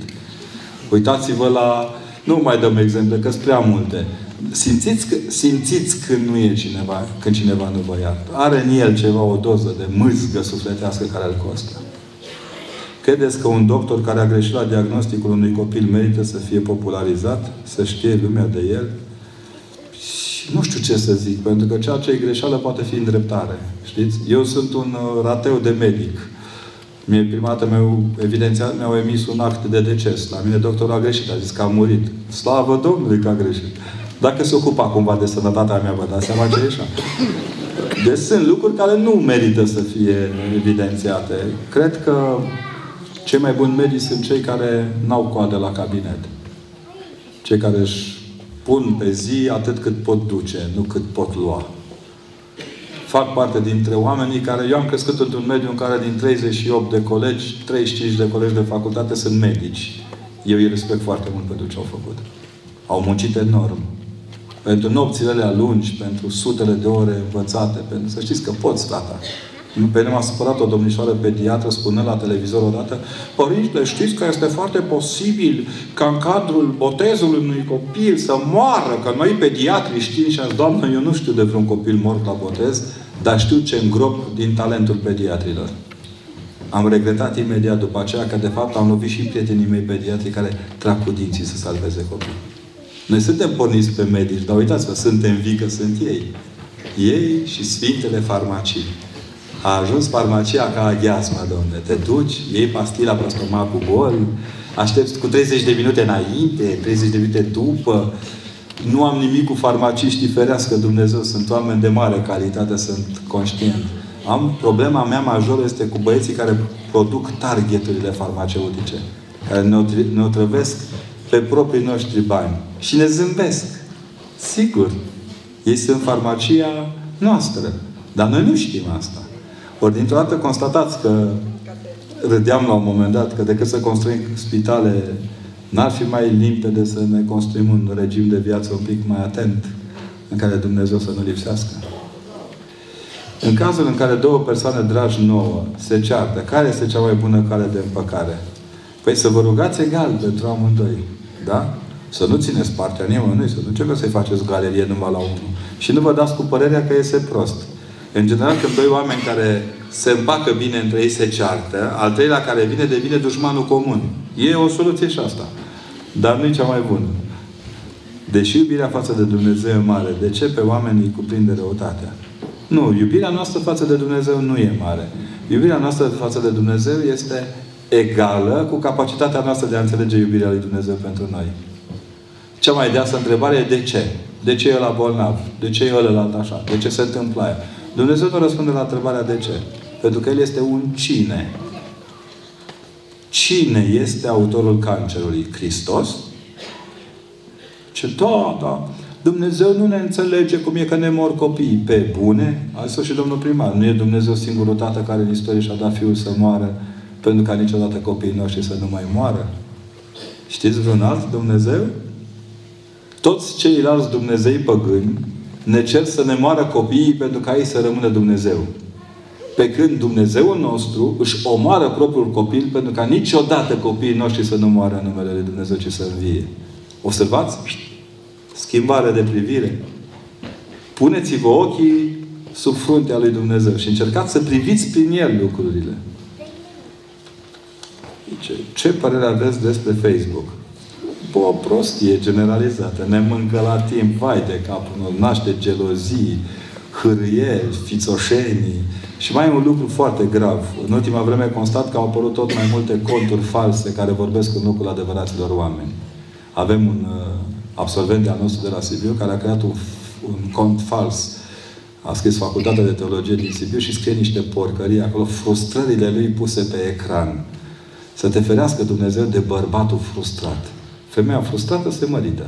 Bărbatul, bărbatul rămâne neînsurat de obicei și își continuă frustrările, își varsă ifosele, se crede buricul pe ce ar fi fost, dacă ar fi fost, când ar fi fost. Zero. N-a lucrat nimic pentru mântuirea lui. Facebook-ul este bun doar ca prilej de a constata unde ne aflăm unii în raport cu ceilalți. Dar eu sper, moda va trece în câteva, într-un an, jumate, doi mai ales acum de când ne caută și la mațe pe toți, vă dați seama, nici n-a apucat să înghițiți cafeaua și deja Facebook-ul știe că era cu lapte și vă raportează. Da? Aveți grijă. Ce ar putea face cadre didactice pentru a apropia copiii de biserică? Nu, să fie ei oameni. De... Vedeți că eu fac parte dintr-o generație, că și tu, câțiva din sală facem parte dintr-o generație care n-a făcut uh, ore de religie.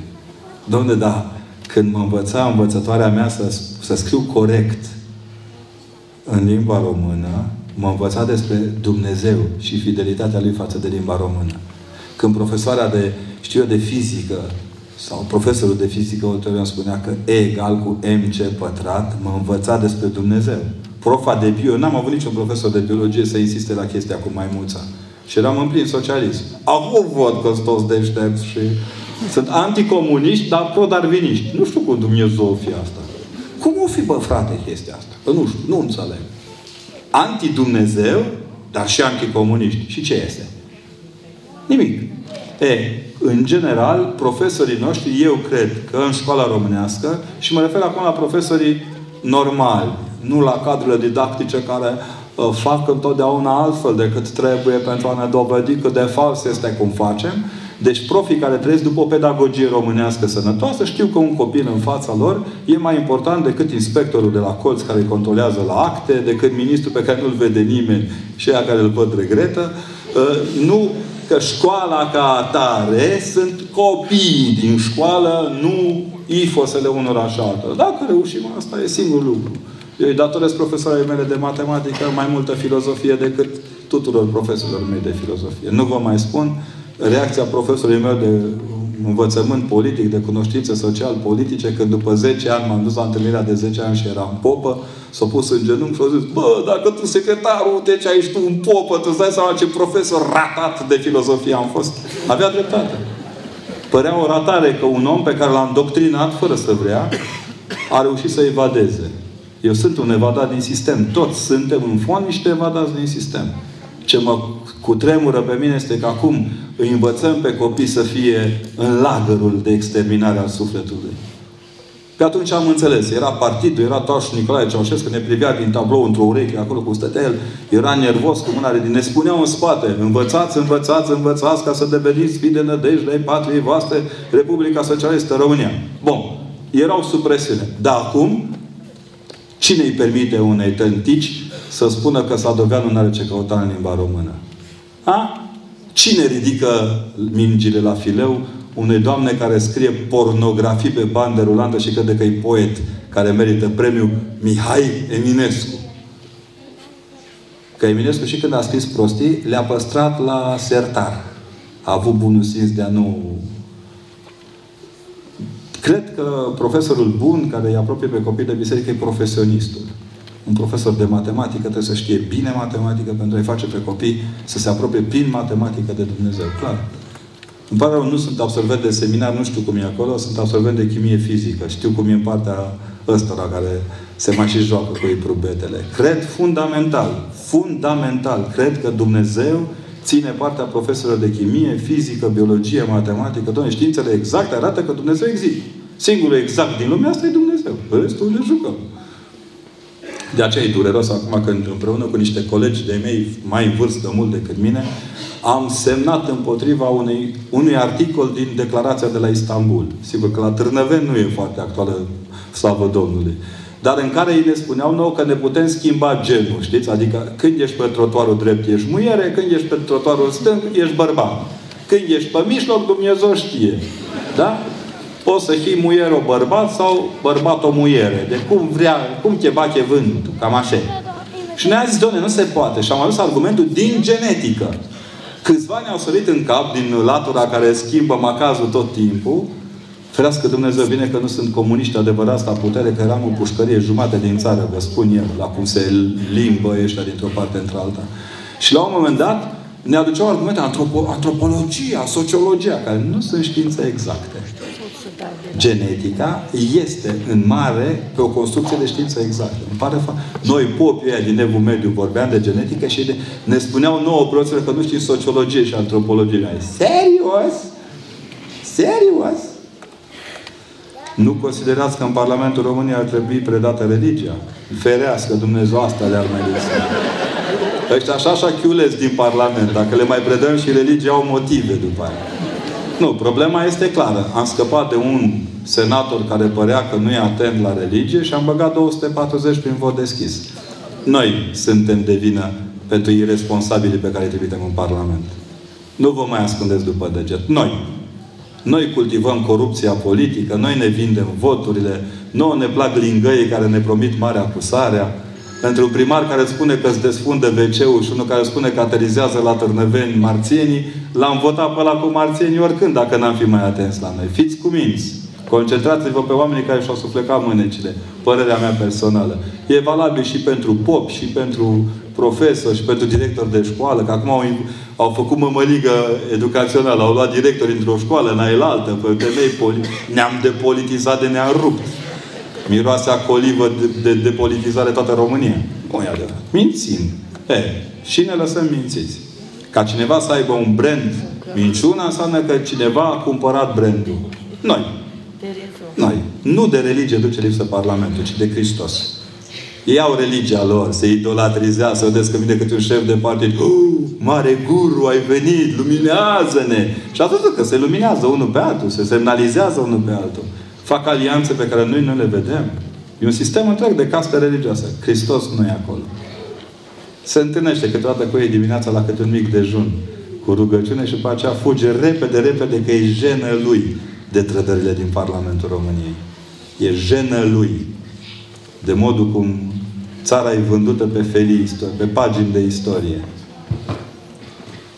Dacă ați putea să ne spuneți cum îi chema pe cei doi tâlhari răstiniți împreună cu Isus, nu știu. Am găsit mai multe nume, nu știu să vă zic. Ce părere aveți despre declarația Papei Francis că nu este iad? Nu este un fake news, ca să vă spun. Prietenul meu, Părintele Francis Doboș, în a cărui competență cred, de la început mi-a atras atenția, iar eu, care sunt un pârlit de pop ortodox din evul mediu, care citesc italiană, am simțit clar că s-a mințit în text. Am și spus-o atunci, mi-au sărit în cap toți și n-a zis asta papa. Pare rău. Lăsați-l pe papă, că e la altă secție. Vorbiți cu părintele Sergea și rezolvați cu el. Întrebați-l când e cu... Dar nu vă băgați în sectorul lui, că omul duce în cârcă o țară grea. O țară a creștinismului care e pe cale de destrămare. Arhierei noștri nu sunt de hulit și de criticat. Sunt de iubit și de păstrat. Se spune că Dumnezeu încearcă pe cei care iubește. N-am găsit în Scriptură, dar e o tradiție populară care zice asta, da? Dar Dumnezeu ne, nu ne, ne iubește pe toți, că suntem copiii Lui. Și atunci, păi pe toți ne încearcă. Ia închipuiți-vă. Una e să ne încerce pe un diabetic cu o prăjitură cu frișcă și cu pișcă scoți cu sirop de ceva și alta să-l, să ispitească pe unul care vrea să slăbească cu asta. E, el are pentru fiecare dintre noi un mod anume de a ne da ispitele. Nu vă dați curajoși că nu suntem. Uitați-vă la prima durere de măsea cum reacționăm, cum căutăm algocalminul pentru fiecare zbatere de ochi stâng, și ați văzut că noi ne fericim pe oamenii care sunt bolnavi în spitale, dar nu ne dăm seama că mulți ne ducem boala pe picioare. Și de cele mai multe ori murim în picioare. Pe fiecare ne încearcă într-un mod anume. Ce e o suferință mai mare? Un om bolnav la pat sau un om care vede bolnavii care sunt bolnavi la pat și nu poate face nimic pentru ei? Cum s-o simți oare Hristos? E imaginea aceasta din Capernaum care pe mine mă șochează de fiecare dată. Doamna, doamna Greceanu, o scriitoare din anii 30, care a trăit până târziu, scria la un moment dat că în, în, în ziua în care i-au adus pe paralizați, pe paralizat înaintea Mântuitorului Hristos, mai erau și alții acolo. Pe zeci dintre ei vindecase. Ce închipuiți-vă curtea casei soacrei lui Petru, care este aceea ca, ca un spital de campanie. Tifoane aruncate, cârpe lăsate, bețe, cârje puse deoparte, nu mai foloseau. Vă puteți închipui ce era acolo? Părea că totul e pierdut. Oamenii veneau ca niște morți. Zicea că scoși din morminte. Oamenii și-au scos morții din casă ca să învie Hristos și Hristos a făcut-o. Hristos a făcut-o. Și noi tot căpoși. Cum îi putem convinge pe copii să meargă la biserică? Cu pizza. Pizza.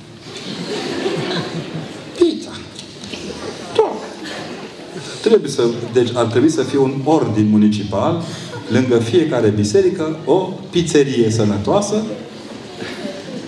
și un, și un automat, știți? Un automat de bani. În care să ne vină banii care nu, nu glumit, dincolo de glumă, cointeresații pe copii să vină la biserică. Spuneți-le de ce vă place la biserică. Și nu trageți de ei. Dacă le faceți luxație de umăr drept duminică dimineața, nu vă folosește la nimic. Hi, bă, hi. Dar nu-i vită să-l duci la tăiat. E așa se simt săraci. Mi-a zis mie un părinte, bă, tu de ce nu vii, mă? Hercule le chema. Era un pic mai da blond rău. Și a zis, băi, Hercule, mă, de ce nu vii, mă? Păi, trage asta de mine, zici că e jita lui Gheorghe, dar tu-ți bivol, doamne, iartă Doamne, copilul avea dreptate. Și a zis, bă, Hercule, dar nu vrei să vii să mă ajuți în altar? Ba, pentru matale vin, părinte, că dumneata mai omenit tot timpul. Șapte ani. Hercule, la șapte ani, știa unde să aterizeze. După o lună, era brici în altar, curățenie, totul făcut. Mă uitam, ajungea Hercule înaintea mea și zic, dar de ce o faci? Numai seara lui Muma, că dacă vreau eu pot. Nu, bun. Faceți-vă copii să le arate părinților că dacă vor, pot. Ce părere aveți despre poziția Vaticanului de înființarea unui singur guvern mondial? N-am citit-o. Vă rog frumos să mă iertați, nu sunt foarte la curent cu toate... Eu abia mă țin de mașinațiunile de, din ortodoxie. Dacă mă mai țin și de la din catolicism, am rupt-o. Deci, o las așa mai moale. Sunt convins că sunt multe prostii spuse. Sunt conștient din ce în ce mai mult că sunteți mai mulți cu ochii la Facebook decât la icoană. Mai atent la notele unora decât la notele dumneavoastră. Reveniți-vă măcar în post, încercați să fiți lucizi. Da? Mama băiatului, a soacra, în paranteză, mama băiatului, tanana, dorește să se mute cu, cu noi după căsătorie. Fugiți!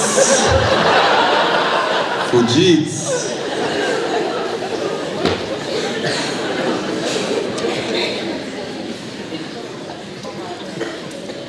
Scriptura are un cuvânt foarte greu.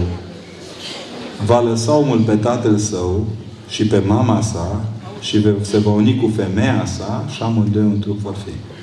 Arată de la început că între tată, mamă, soț există o limită de la care nimeni... Noi nu suntem în slugăreală unii la alții. Nu suntem în slugăreală unii la alții. Și cu părinte, cu toate că prima poruncă transmisă oamenilor este să nu ucizi, prima nu e chiar aia, dar nu Cu toate acestea, oamenii ucid animalele, porumbei, miei, viței. Acest lucru nu este totuși, nu este totuși crimă. O să mâncăm din crima de Paște, acum de o să ne sară capac. Nu confundați valorile.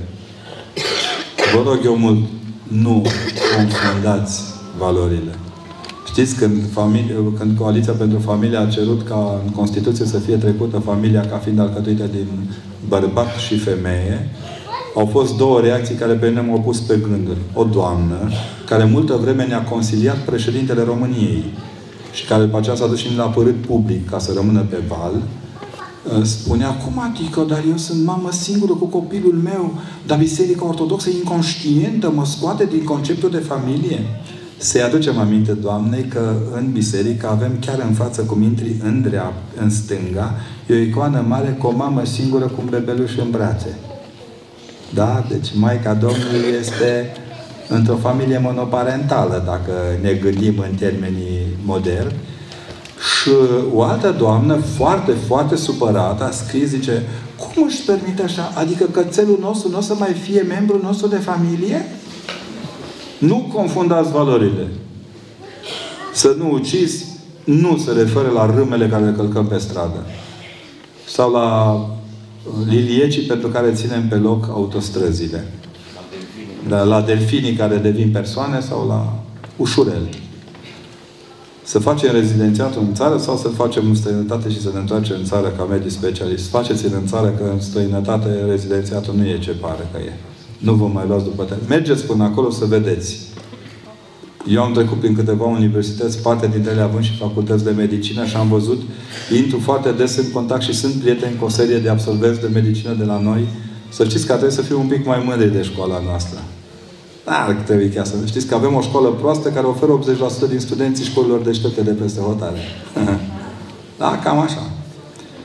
Ce facem cu cei care ne bagă Holocaustul pe, cap, pe gât, pe banii noștri, aruncând cu norii în martirii închisorilor bolșevice? Păi ne temperăm și noi și ei.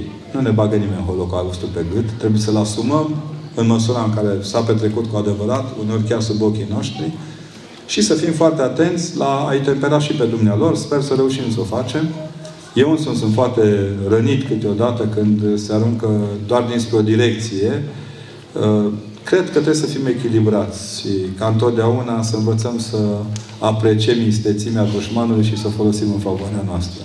Eu socotesc că un institut care în permanență strigă monocolor împotriva unui popor este un institut care greșește fundamental în atitudinea lui față de cultură.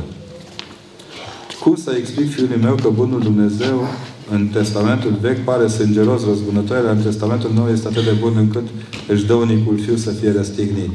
Citiți cu atenție cărțile din Vechiul Testament și veți vedea că uneori e simpatic și acolo.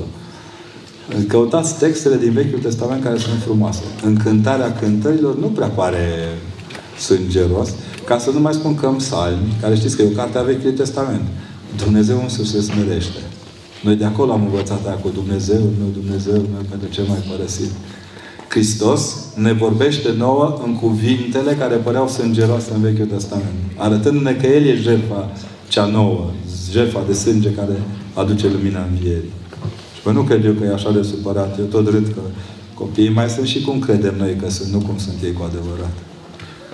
De ce credeți că oameni ca dumneavoastră nu se implică în politică? Eu vă pot spune, eu, în ce mă privește, nu intru din respect pentru politică.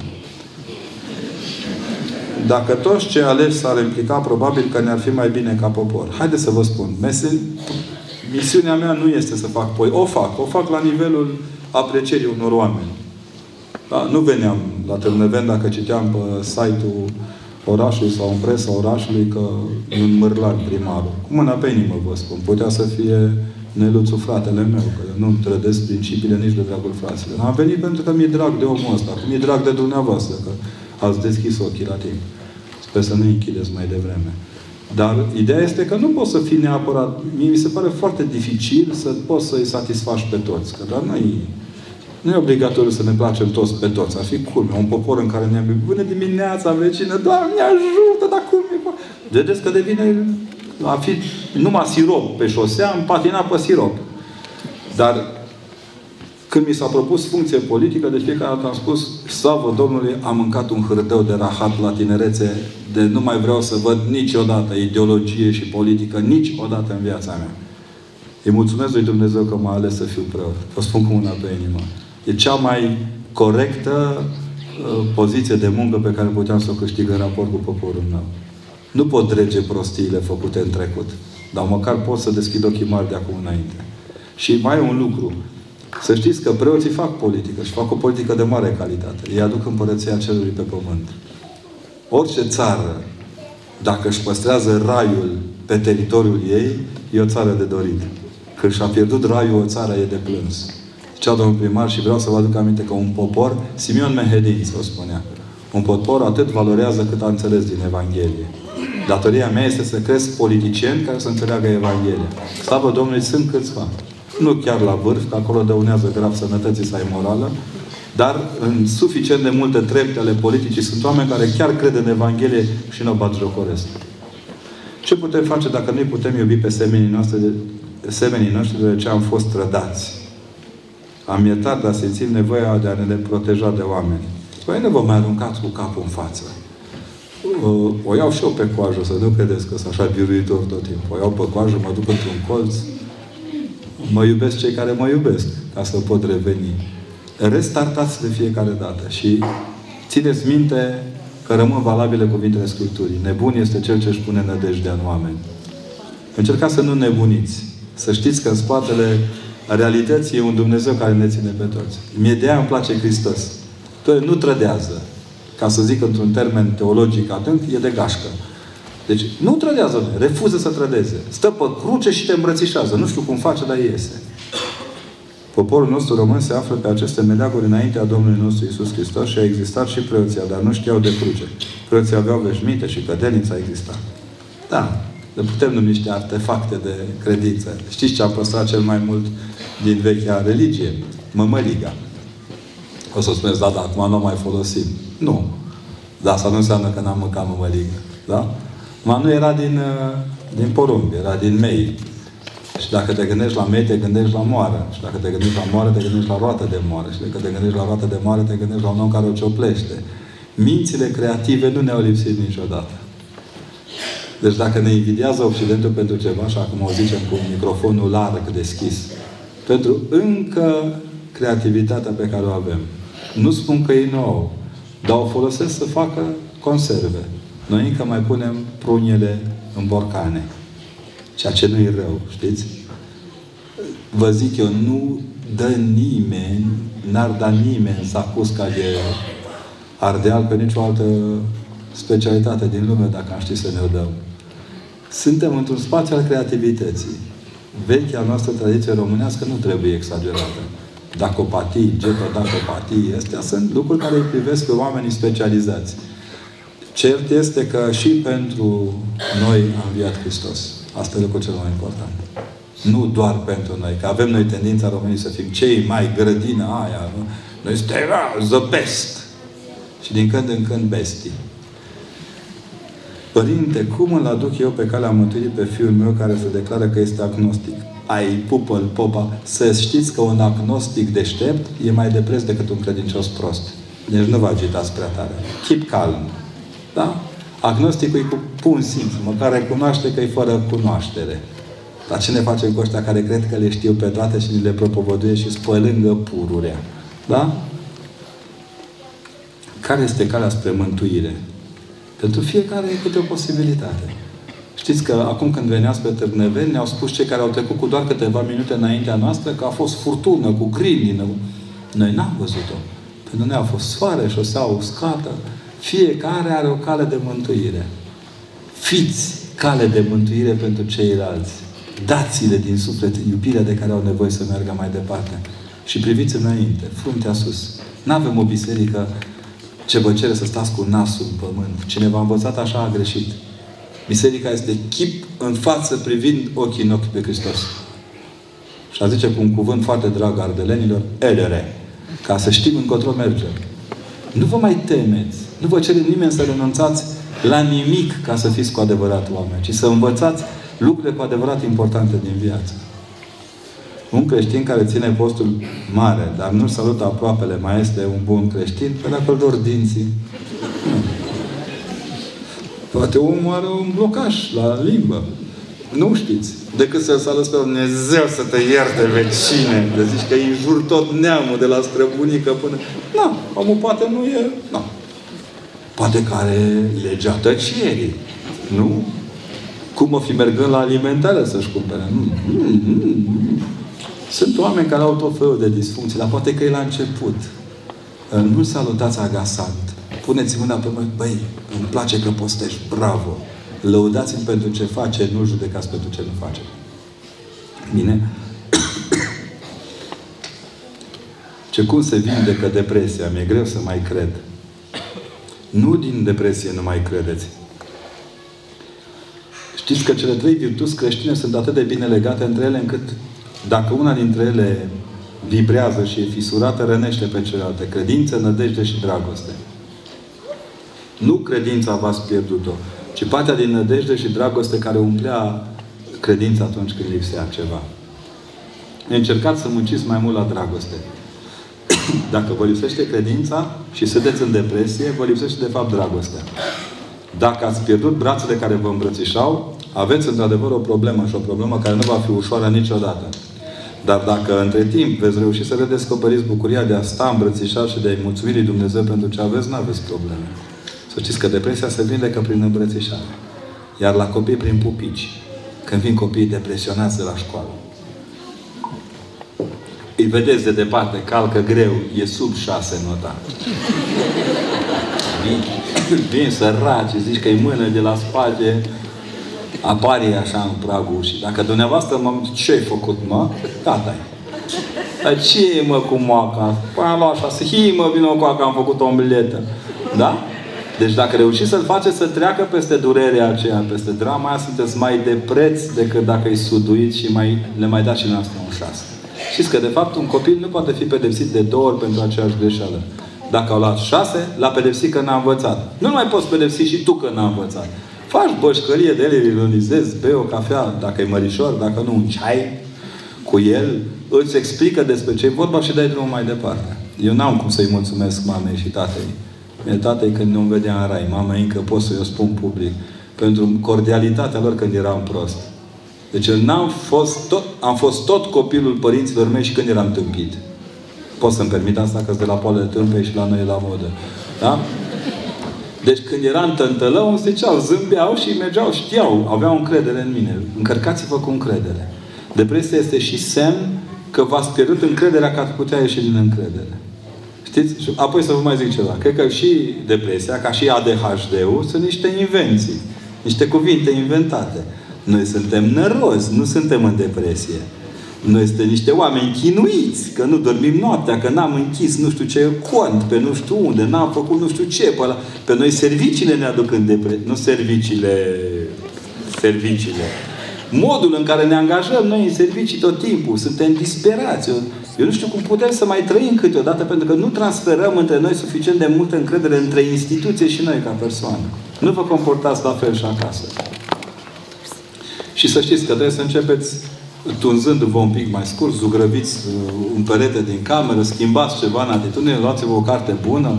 Vă îndrăznesc să spun, luați și o pauză de la servici, că nu moare nimeni cu trei zile lipsite de la lucru. Mereți și vedeți-vă țările dumneavoastră. Plimbați-vă.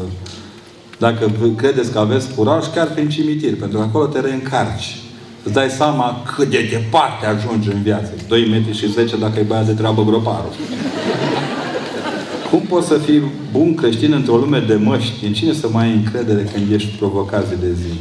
E interesant. Chiar nu știi. Ăsta e jocul vieții și al morții. Că te poți închina la măști. Și atunci rămâi cu fardul pe buze. Da? Încercați să înțelegeți că nu suntem cea mai grea generație din lume. Noi ne plângem pentru lucruri de nimic. Ei bătrâni ați avut pe ei bătrâni care au făcut războiul. Ei bătrâni au avut pe ei bătrâni care au făcut primul război mondial. Din poveștile lor știm că ce, ce, în ce stare suntem noi acum e cea mai fericită stare a lor. Și noi ne plângem. Ei când erau fericiți erau ca noi. Iar noi că suntem așa ce că suntem nefericiți. Bine că ne-a ferit Dumnezeu de un război civil. Îl avem. Dar e la alt nivel. Bucurați-vă de tot ce aveți. Cel mai important lucru, deschideți ochii mari dimineața când vă treziți de ninge, de plouă, e soare, de nu răsări soarele, faceți crucea mare că dracu e bătrân și dați drumul mai departe. Nu mai stați să analizați, că cine analizează moare în analiză. Sau în ce analizează, Și aici ai urât ce zic. Părinte, este adevărat că religia și cultura unesc oamenii făuritori ai faptelor bune și sculptează din noastre valorile identitare ale neamului? Da, eu sunt convins. Poate că ne-am fi certat noi cu greco-catolici și o să o mai facem, sunt convins că nu toți să-ți de treabă, nici la noi, nici acolo. Dar e clar că sunt elemente de cultură în care ne simțim împreună. Eu de sunt supărat când se pune în cârca unora sau altora minciuni culturale. Minciuni culturale. Da? Când cineva mă face fanatic și eu donez banii dintr-o conferință casei lui Iuliu Maniu, care e greco-catolic, arăt că nu sunt fanatic.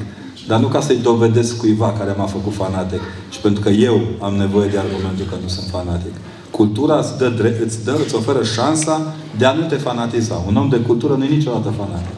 Și uitați-vă atenți la televizor. Oamenii care chiar au cultură sunt sensibili, ironici, zâmbesc calm și când se încinge treaba, se retrag și așteaptă. Pentru că știu că nu poți să lupți împotriva prostiei. Cu prostul neșcolarizat te lupți puțin și ai scăpat. Dar tu duci o luptă colosală cu prostul care are școală. Știți? Chiar dacă o are trasă la Xerox. Ah, Zice, dacă nu erați preot, vă făceați fotbalist? Păi sunt preot pentru că am fost fotbalist. Ce? Deci eu încă în reverendă, sub reverend, am echipamentul de portar. Să știți că cel mai mult preoția seamănă cu portăritul. Stai pe linia porții. Dacă e gol, te înjură toată lumea. Dacă aperi, a tras prost atacantul celălalt. Da? Dacă te accidentezi, tâmpit, ai ieșit peste șase metri. Dacă îți rupe capul celălalt, spune, băi, ce curaj pe ăla să-l atace pe dita mai portarul. E singurul tip care pierde în orice situație, dar are o valoare fundamentală. El știe cine e și ce caută acolo. Știți ce înseamnă să simți linia porții sub picioare și să știi că dacă a trecut mingea de tine, toți ceilalți 10 sunt în plus pe teren, înseamnă să fii până la maximum responsabil. Asta e prima școală pe care am urmat-o. Portăritul. Sigur că unii înjură, alții, fiecare joacă fotbal cum poate. Dar sunt gesturi în fotbal care sunt magnifice, pe care, din nefericire, societatea nu le face. Când se ridică la de accidentat, îl ridică pe accidentat și se strâng din brațe. Când sunt sute. În urmă cu un an a circulat mult pe Facebook-ul ăsta blestemat, nenorocit și extraordinar de nera. A circulat un moment când, dând pasă la portar dintr-un faul, mingea a intrat în partea adversară, adversarului și s-au oprit tipii, au pus mingea la centru și echipa cealaltă când a dat prima pasă, ceilalți nu i-au atacat și ăștia au băgat mingea în poartă. N-ai cum să n-admiri lucrurile astea. N-ai cum să nu admiri simplitatea unor oameni. Frumosul, caracterul frumos al omului se vedește oriunde.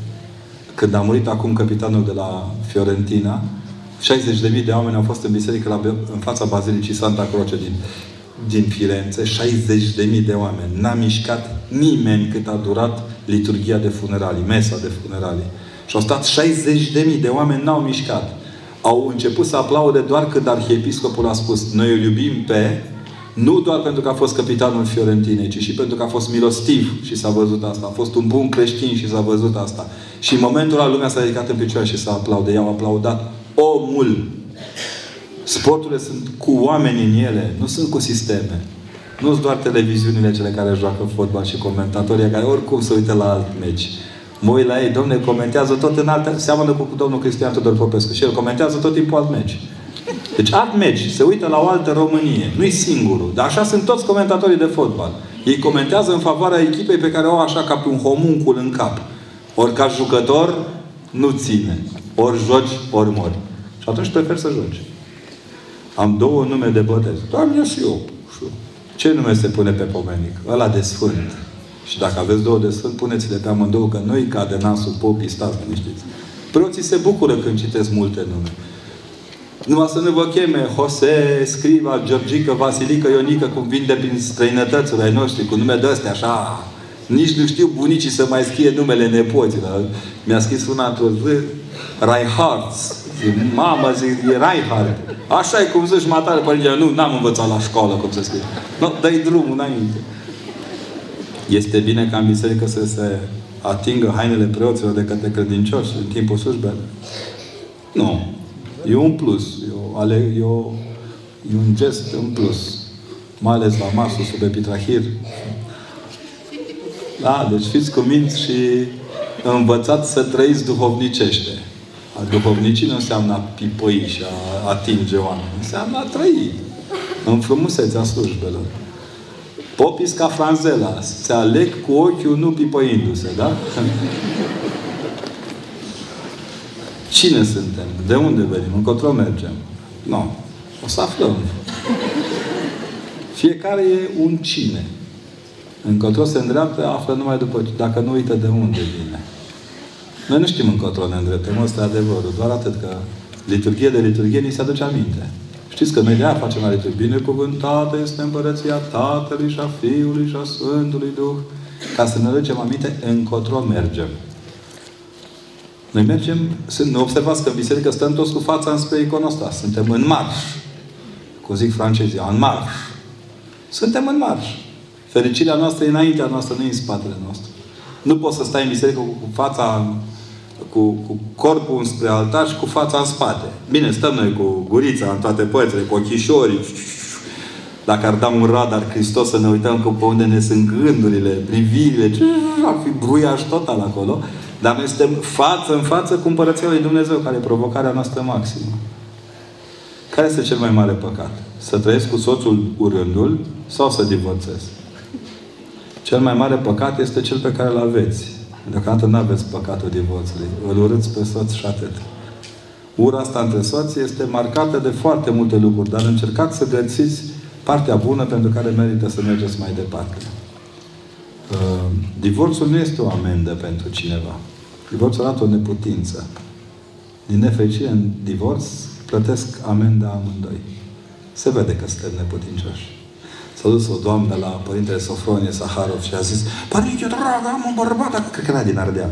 Ce, Părinte dragă, am acasă un bărbat nenorocit, auzi, așa și La care Părintele mă întreabă, ce da, spune zice, cât, cât, cam cât e vina lui? Ce, 85%, 90%,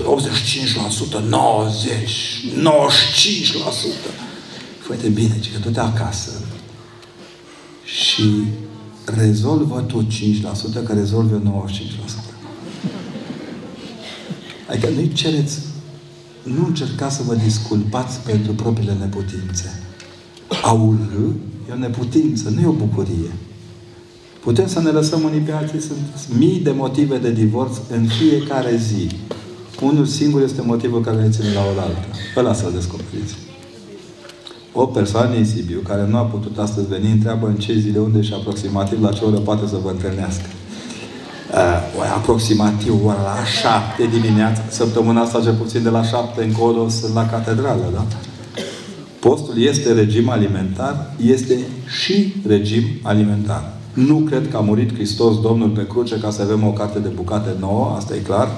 Și nici să avem, nu, Hristos nu e nutriționist. Nu s-o răstini cu tricou de nutriționist pe el, e clar. Dar presupune că și, lucrurile din interiorul nostru se desăvârșesc și pe măsura efortului nostru exterior. Vă dau un exemplu. Dacă, bine, acum e un exemplu prost, că l-am văzut realizat și invers, dar nu contează. Dacă un fotbalist, înainte de a alerga un meci, bea trei beri, ăla numai de fotbal nu-i bun. Da? Trasează marginea terenului pe bază de alt var decât cel oficial. Când vrem să obținem rezultate, lucrurile noastre, asceza noastră este de să fie în conformitate cu, cu rezultatele pe care vrem să le obținem. Problema este că cine nu are asceză, nu vrea niciun rezultat. Nu vă pune pe gânduri asta? Ei nu postez că nu înțeleg. Postez că n-au niciun motiv să trăiască. Sigur, un motiv care să trăiască e berea bună, mititei, Doamne, abia așteptăm, mulțumim.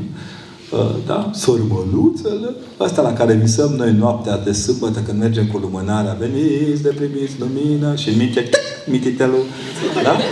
Deci să nu vi se aprindă mititei în cap când auziți asta, da? Mai stați un pic, mai răbdați. de e bine în prima zi după ce vă întoarceți de la liturghie să nu mâncați toate prostiile. Un ou, o bucată de cozonac, o jumătate de pahar de vin și șlofăn. Când vă treziți, în schimb, ala, știți? Dar observați că în timp ce mâncarea este recuperabilă, postirea nu. Ne-o dă Dumnezeu la sfârșit, pe bază de boală. Ne scoate din priză, ce gică, tu pe sectorul ăsta n-ai prea fost cu minte, ia de aici. Da? Ai pipat, organul cu pipa, ejec. Nu vă faceți mișcă. Dacă era la păcat, îl aveam și eu. Stați cu minte. Nu fumatul e păcat. țineți minte. Și lipsa de atenție la propria sănătate, asta e păcatul. Vă spun ca fiul unui frizer care fuma două, trei pachete pe zi. Când m-a hirotonit diacon, în al preasfințitul Andrei astăzi, a venit și mi-a pus un pachet de țigări, tată, de azi nu mai fumez un pachet. Iar când m-a hirotonit preotul, a stat, n-am să-ți dau bani. N-am să-ți dau nimic, dar ce de azi începând, nu mai fumez. Căutați motivul pentru care să lăsați jos tutunul și să vă îndreptați către Dumnezeu cu fruntea sus. Ce tari suntem, ne țin niște paie. Noi și porcul, la schimbarea vremii. Deci dacă sunteți oameni tari de caracter, nu vă mai lăsați împleticiți cu prostii. Copiii vor să vină la Hristos. Hristos îi vrea la El, dar ne lipsesc oameni de legătură. Ce să facem pentru a avea profesori de religie mai buni? Să-i creștem. Profesorii de religie se cresc, ca toți ceilalți profesori.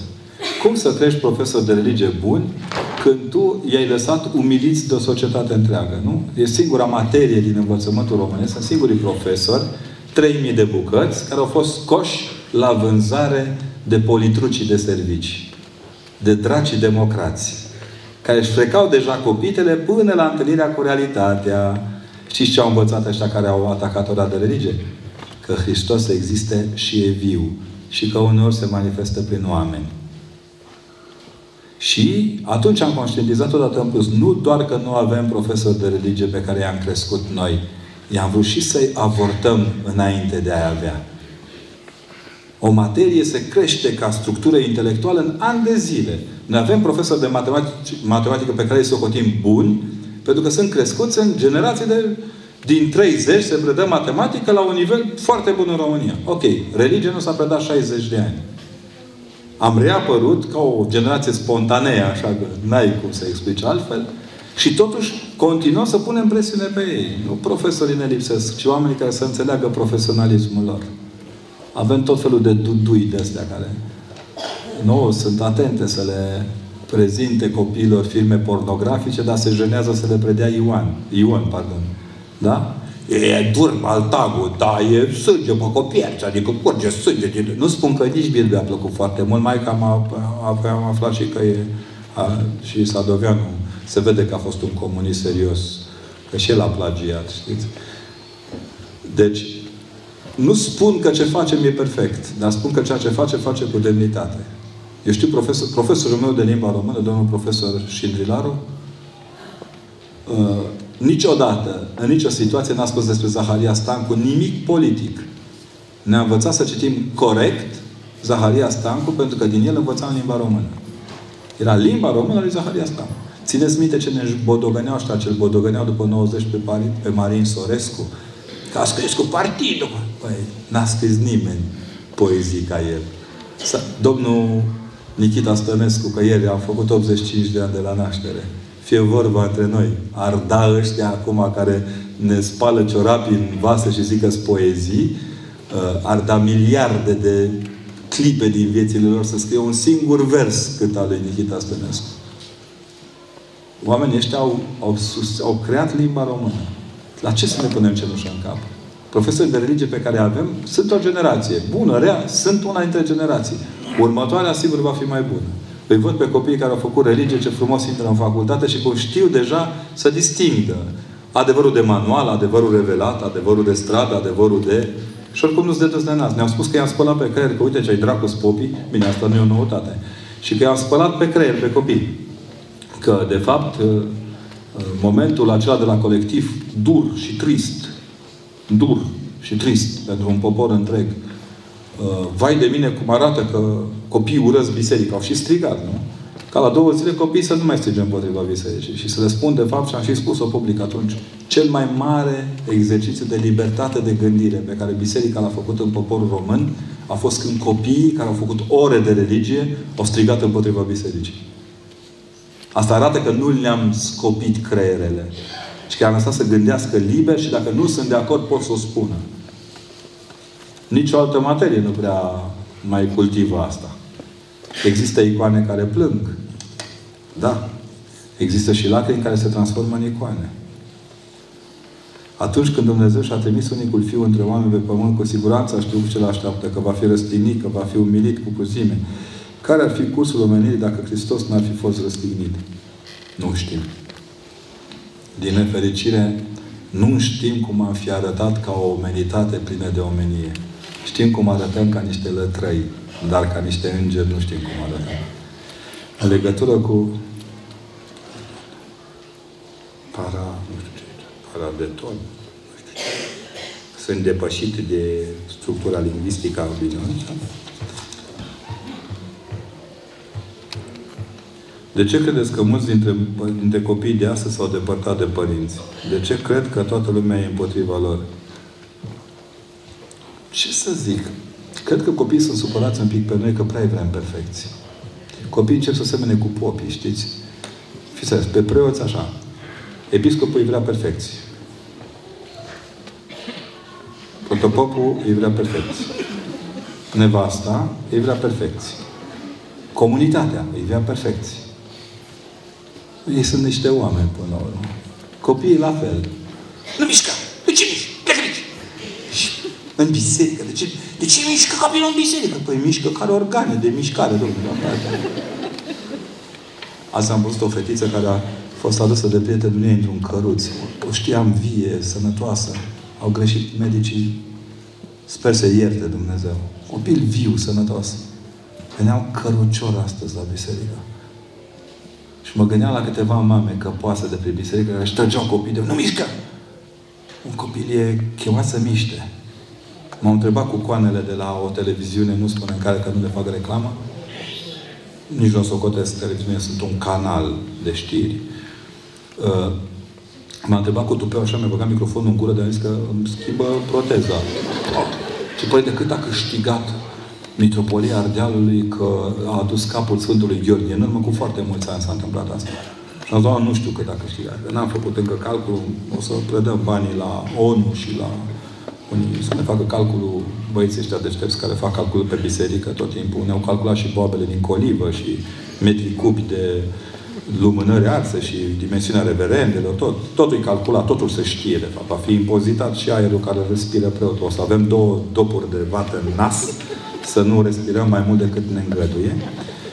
Și eu nu știu cât e, dar să vă zic problema, că săptămâna asta, chiar înainte cu o zi de interviul lor, o mămică a venit cu fetița, avea 11-11 ani fetița. A venit foarte bolnavă, paralizată în cărucior, niciodată nu vorbise cu maică sa, niciodată nu făcuse un gest care înțelege în mod real ce îi se vorbește.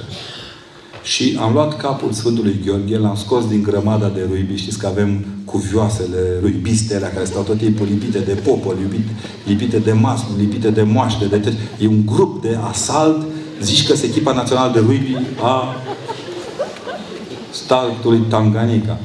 Și L-au scos de acolo din mijlocul lor, căutau disperate, vă dați seama ce a fost în sufletul lor. Câteva minute a lipsit de acolo locul așa și l-am pus pe capul fetiței. Dar între timp vorbeam cu mama. Și vorbim cu ea, am spus, asta așa Dumnezeu, cu... Nu poți să zici unei mame care au un copil atât... Auzi, e câte unul care zice, suferință e o binecuvântare. Pe bune? Cât de tâmpit trebuie să fii să zici asta? Cum este o doamnă bolnavă de cancer unui preot care tot vorbea preotul. Doamnă, cancerul e o binecuvântare și asta. N-ai vrea să te binecuvânteze Dumnezeu. Un cancer de sân, așa, unul la colon, ca să simți bine. Adică, cât de duși cu capul sunt. Și la un moment dat am luat, uh, că am pus cap și eu vorbeam cu femeia. Între timp am întors cu racla cu cap să-l pun înapoi în grămada de iubiște. și între timp vorbim cu doamna, doamna ce faci de mine? De unde i-a zis pe nume fetița? Zice, unde Fetița se ridicase din cărucior, ajunsese la iconostas, săruta iconostasul și zice mai si, după 11 ani, aici sunt mamă. Și a zis domnișoara reporter, cât costă, doamnă, o operație de redare de mers, văz, auz și vorbire într-o lume a medicinii perfectă, în care ne lipsesc vreo câteva, doar câteva boli ne omoară. Nu, doar câteva boli nu ne omoară, că le alte ne omoară sigur. Cu toată asistența medicală. Cât costă o chestie din asta? Hai să vă întreb pe dumneavoastră. Cât a costat, domne, liniștea pe care a scăpat-o, ați scăpătat-o la cea mai grea spovedanie pe care ați avut-o? Pe bune. Cum o cântăriți pe aia? Cât costă secunda aia în care părintele atinge o notă muzicală care vă pune în vibrație inima și inima nu, nu vă mai stă în coșul pieptului și simțiți că vi s-a declanșat toată lăcrimarea de care aveați nevoie ca să mergeți mai departe. Hai să fim serioși. Deci eu cred că în sine, pentru mine, cred că a crește copii înseamnă a te enerva pe ei, ai bodogăni cât poți, dar a ține apa în gură. A nu rosti toate prostiile care le crezi despre ei. Ai privi de la distanță, ai GP, GPiza, nici nu știu, să montezi GPS-ul și te uiți. Să aproape de obiectiv, lângă obiectiv, iar l-a învățat cu atât mai mult. Chiar nu cred că toți copiii din România trebuie să fie de 10 la matematică. Copii, eu vă dau binecuvântare să luați și 9,50. Da? Chiar nu cred că toți pot fi perfecți la română. Pe bune. Pe bune. Nu toți poți fi profesor, academicieni, inginer, ferească. Nu ne lipsesc, mă, oameni buni. Vă spun eu, căutați să vedeți dacă mai aveți instalatori, dacă mai are cine să vă schimbe un bec pe, pe coridorul de la bloc, vedeți cât vă costă zugravii și începe să... Eu mi-aș schimba profesia. Dacă ar fi după salarii, m-aș apuca de zugrăvit. Pe bune. Și altele de genul ăsta, că avem noi, noi avem nevoie toți de toți. Toți. De o țară nu e împărțită în deștepți și în proști. E împărțită simplu între oameni răi și oameni buni care nu pot fi niciodată răi. Încercați să-i creșteți pe copii așa.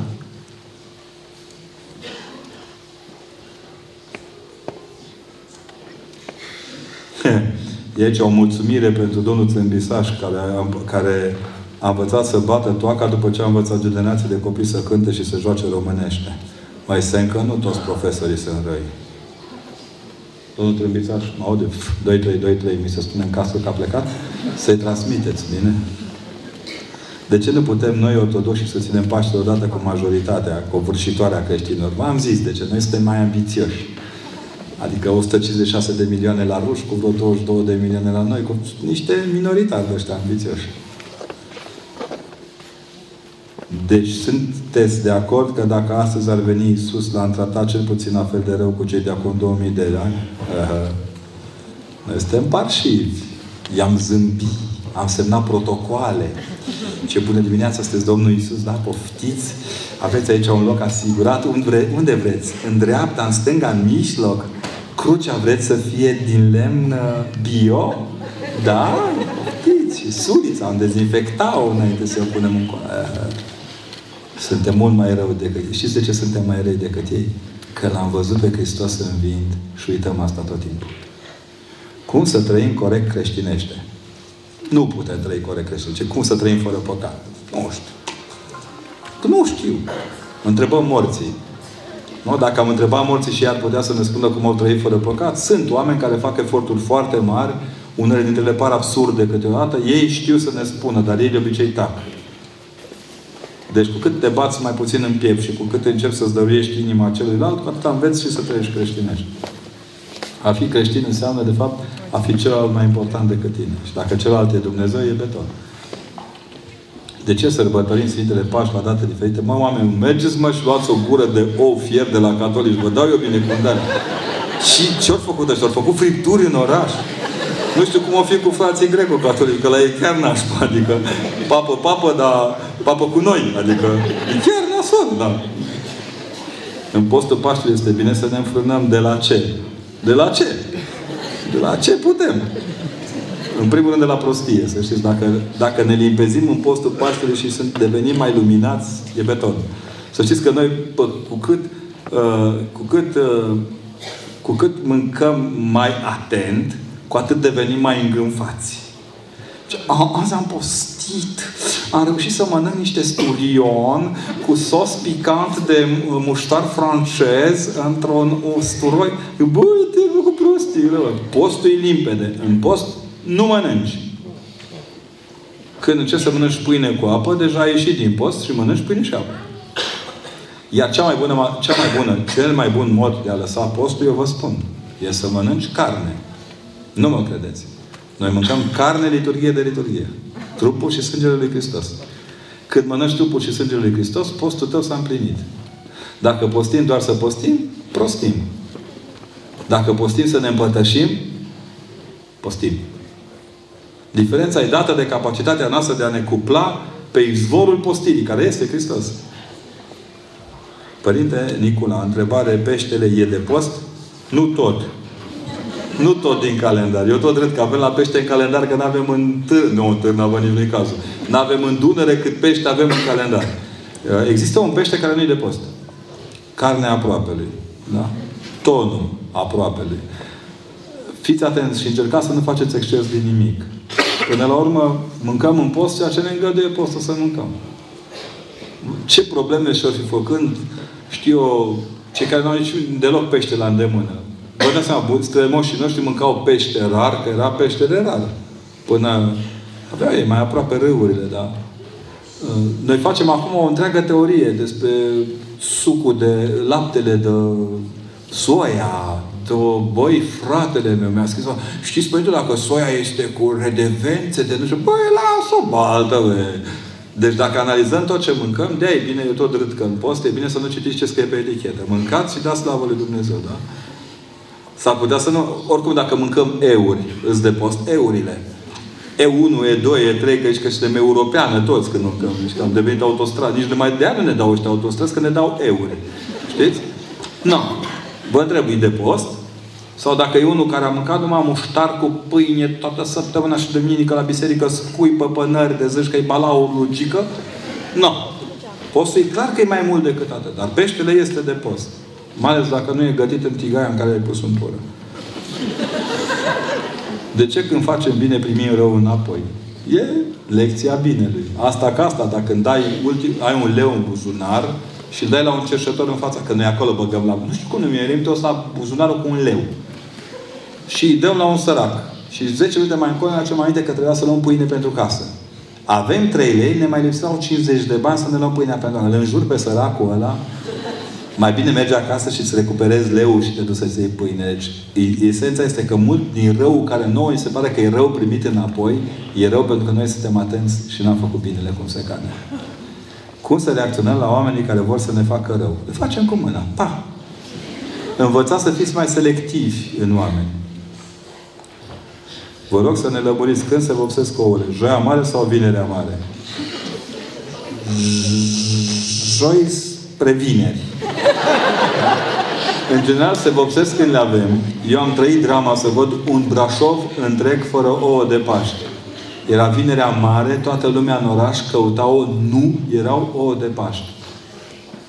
1987, după momentul din noiembrie, orașul a fost pedepsit cu tăierea curentului des, căldurii, gazului și, o, și n-au fost ouăle. Știți ce au făcut oamenii?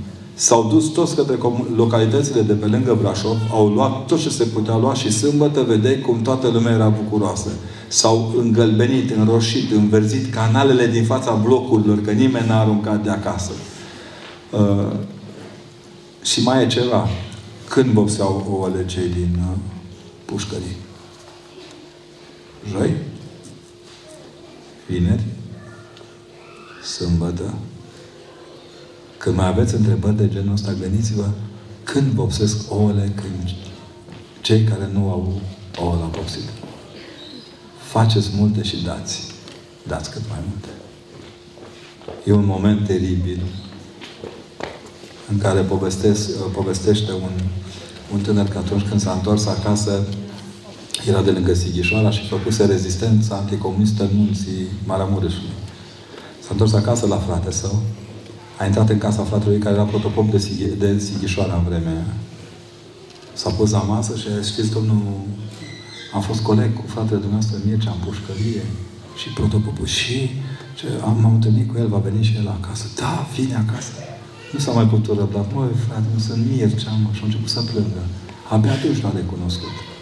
La o vreme, la o zi, s-a dus la mama sa. Tai că s-a murise când el era încă în rezistență în munți, mama sa bătrână tare. Și când a intrat în curte, a intrat prima dată fratisul, protopopul, cum nată sa, și pe aceea a intrat și zice, că uite, zice, ți-am adus, zice, un tânăr, care, un domn care a stat cu fratele nostru, dragă, oi fi o bătrână cocoșată și fără văz, dar o mamă își cunoaște copilul când vine acasă. Deci, când un om știe că îl primește pe Hristos la masă, știe și când să vopsească ouăle. Că nu le vopsim pentru noi, le vopsim pentru Hristos. Bine? Vă rog să ne spuneți dacă la Bohodul mic, la Bohodul mare și în momentul Sfintei Euharistii trebuie neapărat să îngenunchezi. Neapărat nu. Depinde în ce stare sufletească vă aflați. Să vă spui. Duminicile acestea din post, ca și în Duminica Învierii, acolo e limpede că nu genunchează nimeni. La niciun bohot, la, da? În Ardeal 40 de zile, în Sud până la în săptămâna luminată. Dar noi fiind ardelen, stăm în chicere 40 de zile, dacă ne țin picioarele. Dar, cea mai faină experiență e asta din timpul postului mare. Nu îngenunchează la Evanghelie și Vohot cei care au postit toată săptămâna. Nu îngenunchează la Evanghelie și Vohot cei care au postit toată săptămâna. Iar ca să postești, trebuie să te smerești. Și ca să te smerești, trebuie tot timpul să stai în genunchi. Nu, alegeți acum. Cum să stai, Doamne, cu mâna în buzunar când intră Hristos la tine? Mai noi să mâncăm gumă în biserică, să ne scopim mâna. Bine, asta cu scopit o facem. Să ne scăpinăm sub... Dacă ar veni Hristos în carne și oase, cum și vine, cum l-am primit? Și fără Iisuse, servă,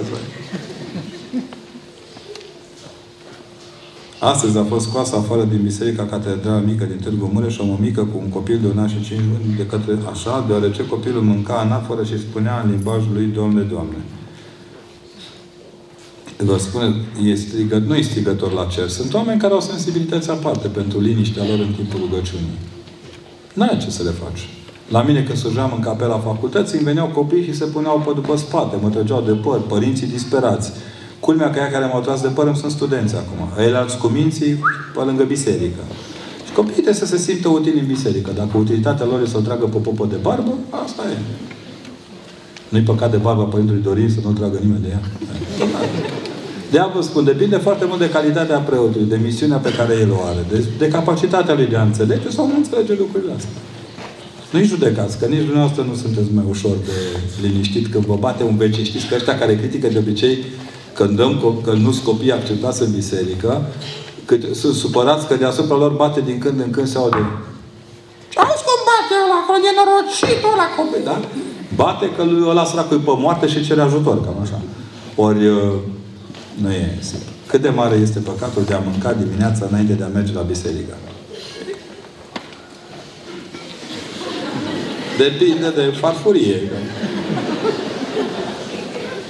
Vă rog eu, măcar dacă mâncați, mâncați bine, să nu vă fie rău în biserică, da? Mâncați ales, distins. Numai grijă la înger. Părintele Moldovan, Dumnezeu să-l odihnească, avea o, ver, avea o verbă teribilă și ne povestea că noi mai ziceam și noi la spovedit, îi puneam întrebări așa, la părinte, da, mai scap cu ceva. Și dragă, zice, știi care e problema? Ce tu zici așa, da. Ce îngerul tău merge la biserică și ar vrea să vorbească, să se împărtășească. Și apare el cu gura căscată și îngerul popii spune, zice, băi, zice, tu nu poți să te împărtășești. De ce? Că porcul tău a mâncat. nu vă, nu vă umiliți îngerii. Țineți o țără, nu murim.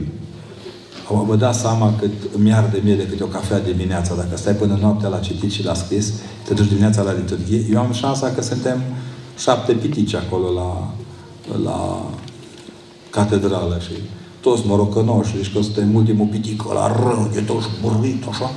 Și dimineața bate câte un miros de cafea de la un bar de acolo din centru, de zici, zici că gurile iadului deschise.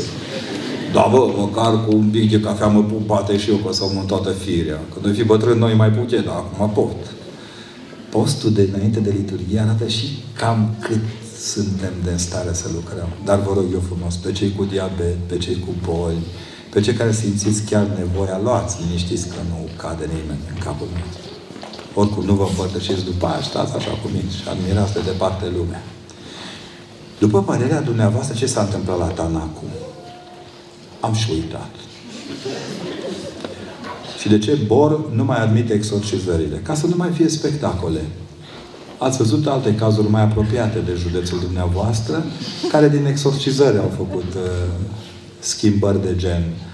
Uh, evitarea băgatului crăcii în uh, stupul dracului e fundamentală. Biserica n-a creat exorcizările să facem spectacole din ele. Știți care e cel mai tare, cel mai tare exorcism pe care îl rostește un preot în parcursul vieții sale? Nici Sfântul Vasile cel Mare, nici Ioan Gură de Aur. Ăsta e cel mai tare. Iar eu, nevrednicul preot și duhovnic, cu puterea ce mi este dată, te iert și te dezleg. Mă, și ăsta e făcut acolo, tet-a-tet. Pentru că biserica e fragilă și intimitate. La Tanacu, cred că a fost un abuz împotriva părintelui și pe un val de, de contrasimpatie creată de presă și pentru că medicii nu au avut curaj să recunoască că au fost mai proști decât uh, au părut la prima vedere. O spun cu maximum de responsabilitate, mi-o asum, nu mi-e drag ce s-a întâmplat acolo, cred că au fost greșeli și de o parte și de alta, din nefericire un om a plătit prostia noastră. Dar a fost o lecție foarte bună pentru tot ceea ce înseamnă biserică și unitatea bisericii. Ba chiar ne-am trezit la un moment dat că unii profesori, doctori, academicieni, așa, scrineau că biserica nu are exorcisme. Bă, dar în molitfeni câți? Noi avem, știți că în biserică preotul are, pe lângă multele cărți din bibliotecă și studiile lui universitare, are o cărticică mai ca o groasă, care e molitfenic și acolo era. Dar nu folosiți anapoda. Știți, adică nu folosești uh, uh bisturiu, Uh, ca să iei un algocalmin. E algocalmin. Dacă într-o căsnicie soțul devine neinteresat de relația cu soția din motive pe care nu poate și nu vrea să le spună, soția ce ar trebui să facă după ce și-a epuizat toate resursele de apropiere? Greu de spus. E un scenariu de film ăsta. Poate să încerce să fie mai umană și să nu mai gândească cât dă și cât ia. Când oamenii gândesc cât, cât ți-am dat și cât am primit, e contabilitate, nu e iubire. Care sunt temele pe care le abordați cel mai des în cărțile dumneavoastră? Am teme de abordat. Nu, no, iau și eu ce pot, ce cade de la oameni. Eu am făcut teologia printre oameni, nu printre îngeri. Și atunci vorbesc cu oameni și dacă e ceva care îi interesează, nu, scriu. Dacă nu, tac. Nici nu vă închipuiți că tac câteodată. Nu pare, dar credeți-mă. Sunt cărți care le scriu pentru oameni, nu le scriu pentru, nici măcar pentru carieră. Mi-a, m-a durut enorm că a trebuit să dau seama în ultimii ani, dinaintea confraților mei academicieni, de cât am scris, cum am scris, câte pagini, în A5, în A3. E jenant. Un preot scrie pentru că iubește pe Dumnezeu. Dacă pierde iubirea asta, e, e mort. E urât de tot să fii prost și să zicem că te chemăm, te rugăm și să te întrebi. Bă, pe bune? Deci când un preot și-a pierdut credința, e mai deplâns decât ultimul drac. Părinte Cleopa spunea răbdare, răbdare, răbdare. Totuși, până unde merge această răbdare? Depinde de dumneavoastră. Noi nu trecem de primul răbdare, stați cu mine. Noi nici de r nu trecem. Nu poți zice o jumătate de r, că un sfert de r. Noi nu depășim prima fază a răbdării. Știți? Cum era, băi, până ce răbdarea de aceea mănășturul, vedeți? Ade sunt lucruri care nu le putem cântări ușor. Iar om răbdător nu este cel care rabdă mult, ci cel care iartă după ce le-a răbdat pe toate.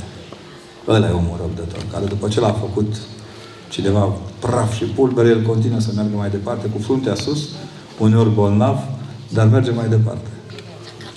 Și am așteptat zeci de ani să văd o implicare a tineretului în Biserica Ortodoxă. Felicitări! E, asta lipsit data trecută de la întâlnire.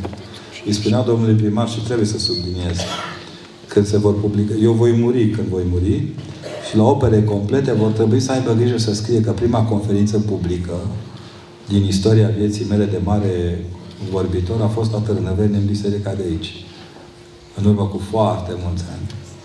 Într-o preajmă de Crăciun, de Paști, tot așa. Ba chiar și prima emisiune de televiziune la care am participat a fost o, televiziune, o emisiune a televiziunii din Târnăveni. Părintele Jean Nicolae era mare preot, într-un paraclis de aici. M-a invitat să vorbesc și am vorbit. Dar apare în curriculum vitae. Prima, așa consemnată, e undeva la Cugir, iar a doua serioasă, așa, cap-coadă, a fost la Târnăveni. Într-un fel sau altul, așa, sunt de pe aici. Eh, dar ceea ce mă bucură cel mai mult este că misiunea nu s-a, nu s-a, nu s-a finalizat. Încă mai avem de lucru. Eh, vă mulțumesc foarte mult. Am stat deja, piu, ne bat părinții acasă. Bine că vă rog să aveți grijă de dumneavoastră. Să nu vă mințiți niciodată. Să fiți puternici. Și vreau să vă mai rog ceva fundamental. Vă rog din inimă, când spuneți Hristos a înviat, nu, așa să fie. Da? Hristos a înviat. Adevărat a înviat. Adică nu Hristos a înviat așa, printre altele. Hristos a înviat printre altele. Hristos a înviat pe bune, să simtă lumea că o faceți. Puneți-vă inima în ce faceți și o să vedeți că pui un bob din el, răsare mia de mărgăritare. Fiți convinși că așa e. Hristos dă mult mai mult decât primește. Uh, îmi îngădui să vă arăt spre sfârșit, apropo de cărți și teme abordate, ultimele două care sunt calde, asta e caldă și asta e fierbinte.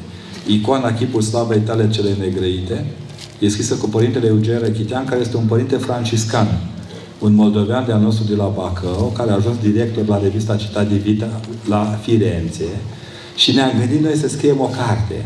N-a crezut că ne iese, dar Dumnezeu a crezut. Știți? E o carte despre icoane, despre, iconosta, despre iconografie. Se simte că e scrisă în două registre, dar e cartea noastră, deci eu mi-o asum ca atare. M-am bucurat că a fost lansată la Firenze, Florența, săptămâna trecută și au fost foarte mulți români acolo. Ei care știți că românii ne unim de rupe un locul peste hotare. Nu știm cum să alergăm mai repede unul după altul.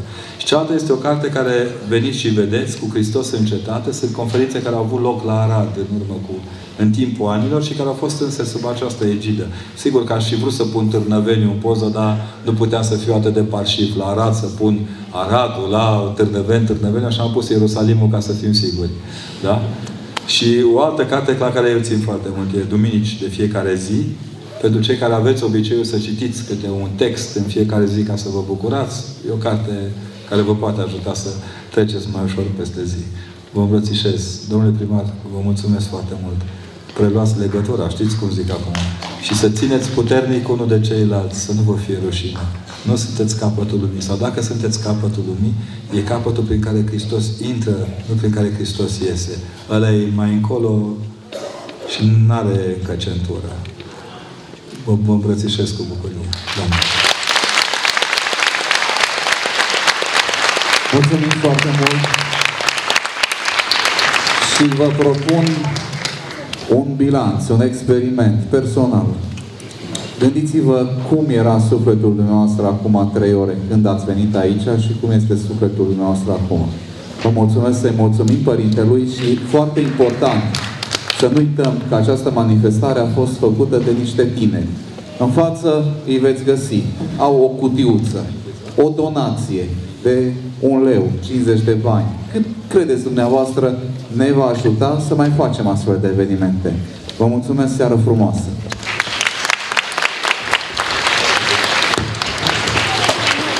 În numele Tatălui și al Fiului și al Sfântului Duh. Amin. Cuvine să-i cu adevărat să te fericim pe tine născătoare de Dumnezeu, cea pururea fericită și prea nevinovată și Maica Dumnezeului nostru, ceea ce ești mai cinstită decât heruvimii și mai mărită fără de asemănare decât serafimii, care fără stricăciune pe Dumnezeu cuvântul ai născut pe tine cea cu adevărat, născătoare de Dumnezeu de mărime. Slavă Tatălui și Fiului și Sfântului Duh, și acum și pururea și în vecii vecilor. Amin. Doamne, miluiește, Doamne, miluiește, Doamne, miluiește. Părinte, binecuvintează. Cu noi este Dumnezeu ca să o har și ca să iubire de oameni totdeauna, acum și pururea și vecii vecilor. Amin. Hristos a înviat. Adevărat că am 10.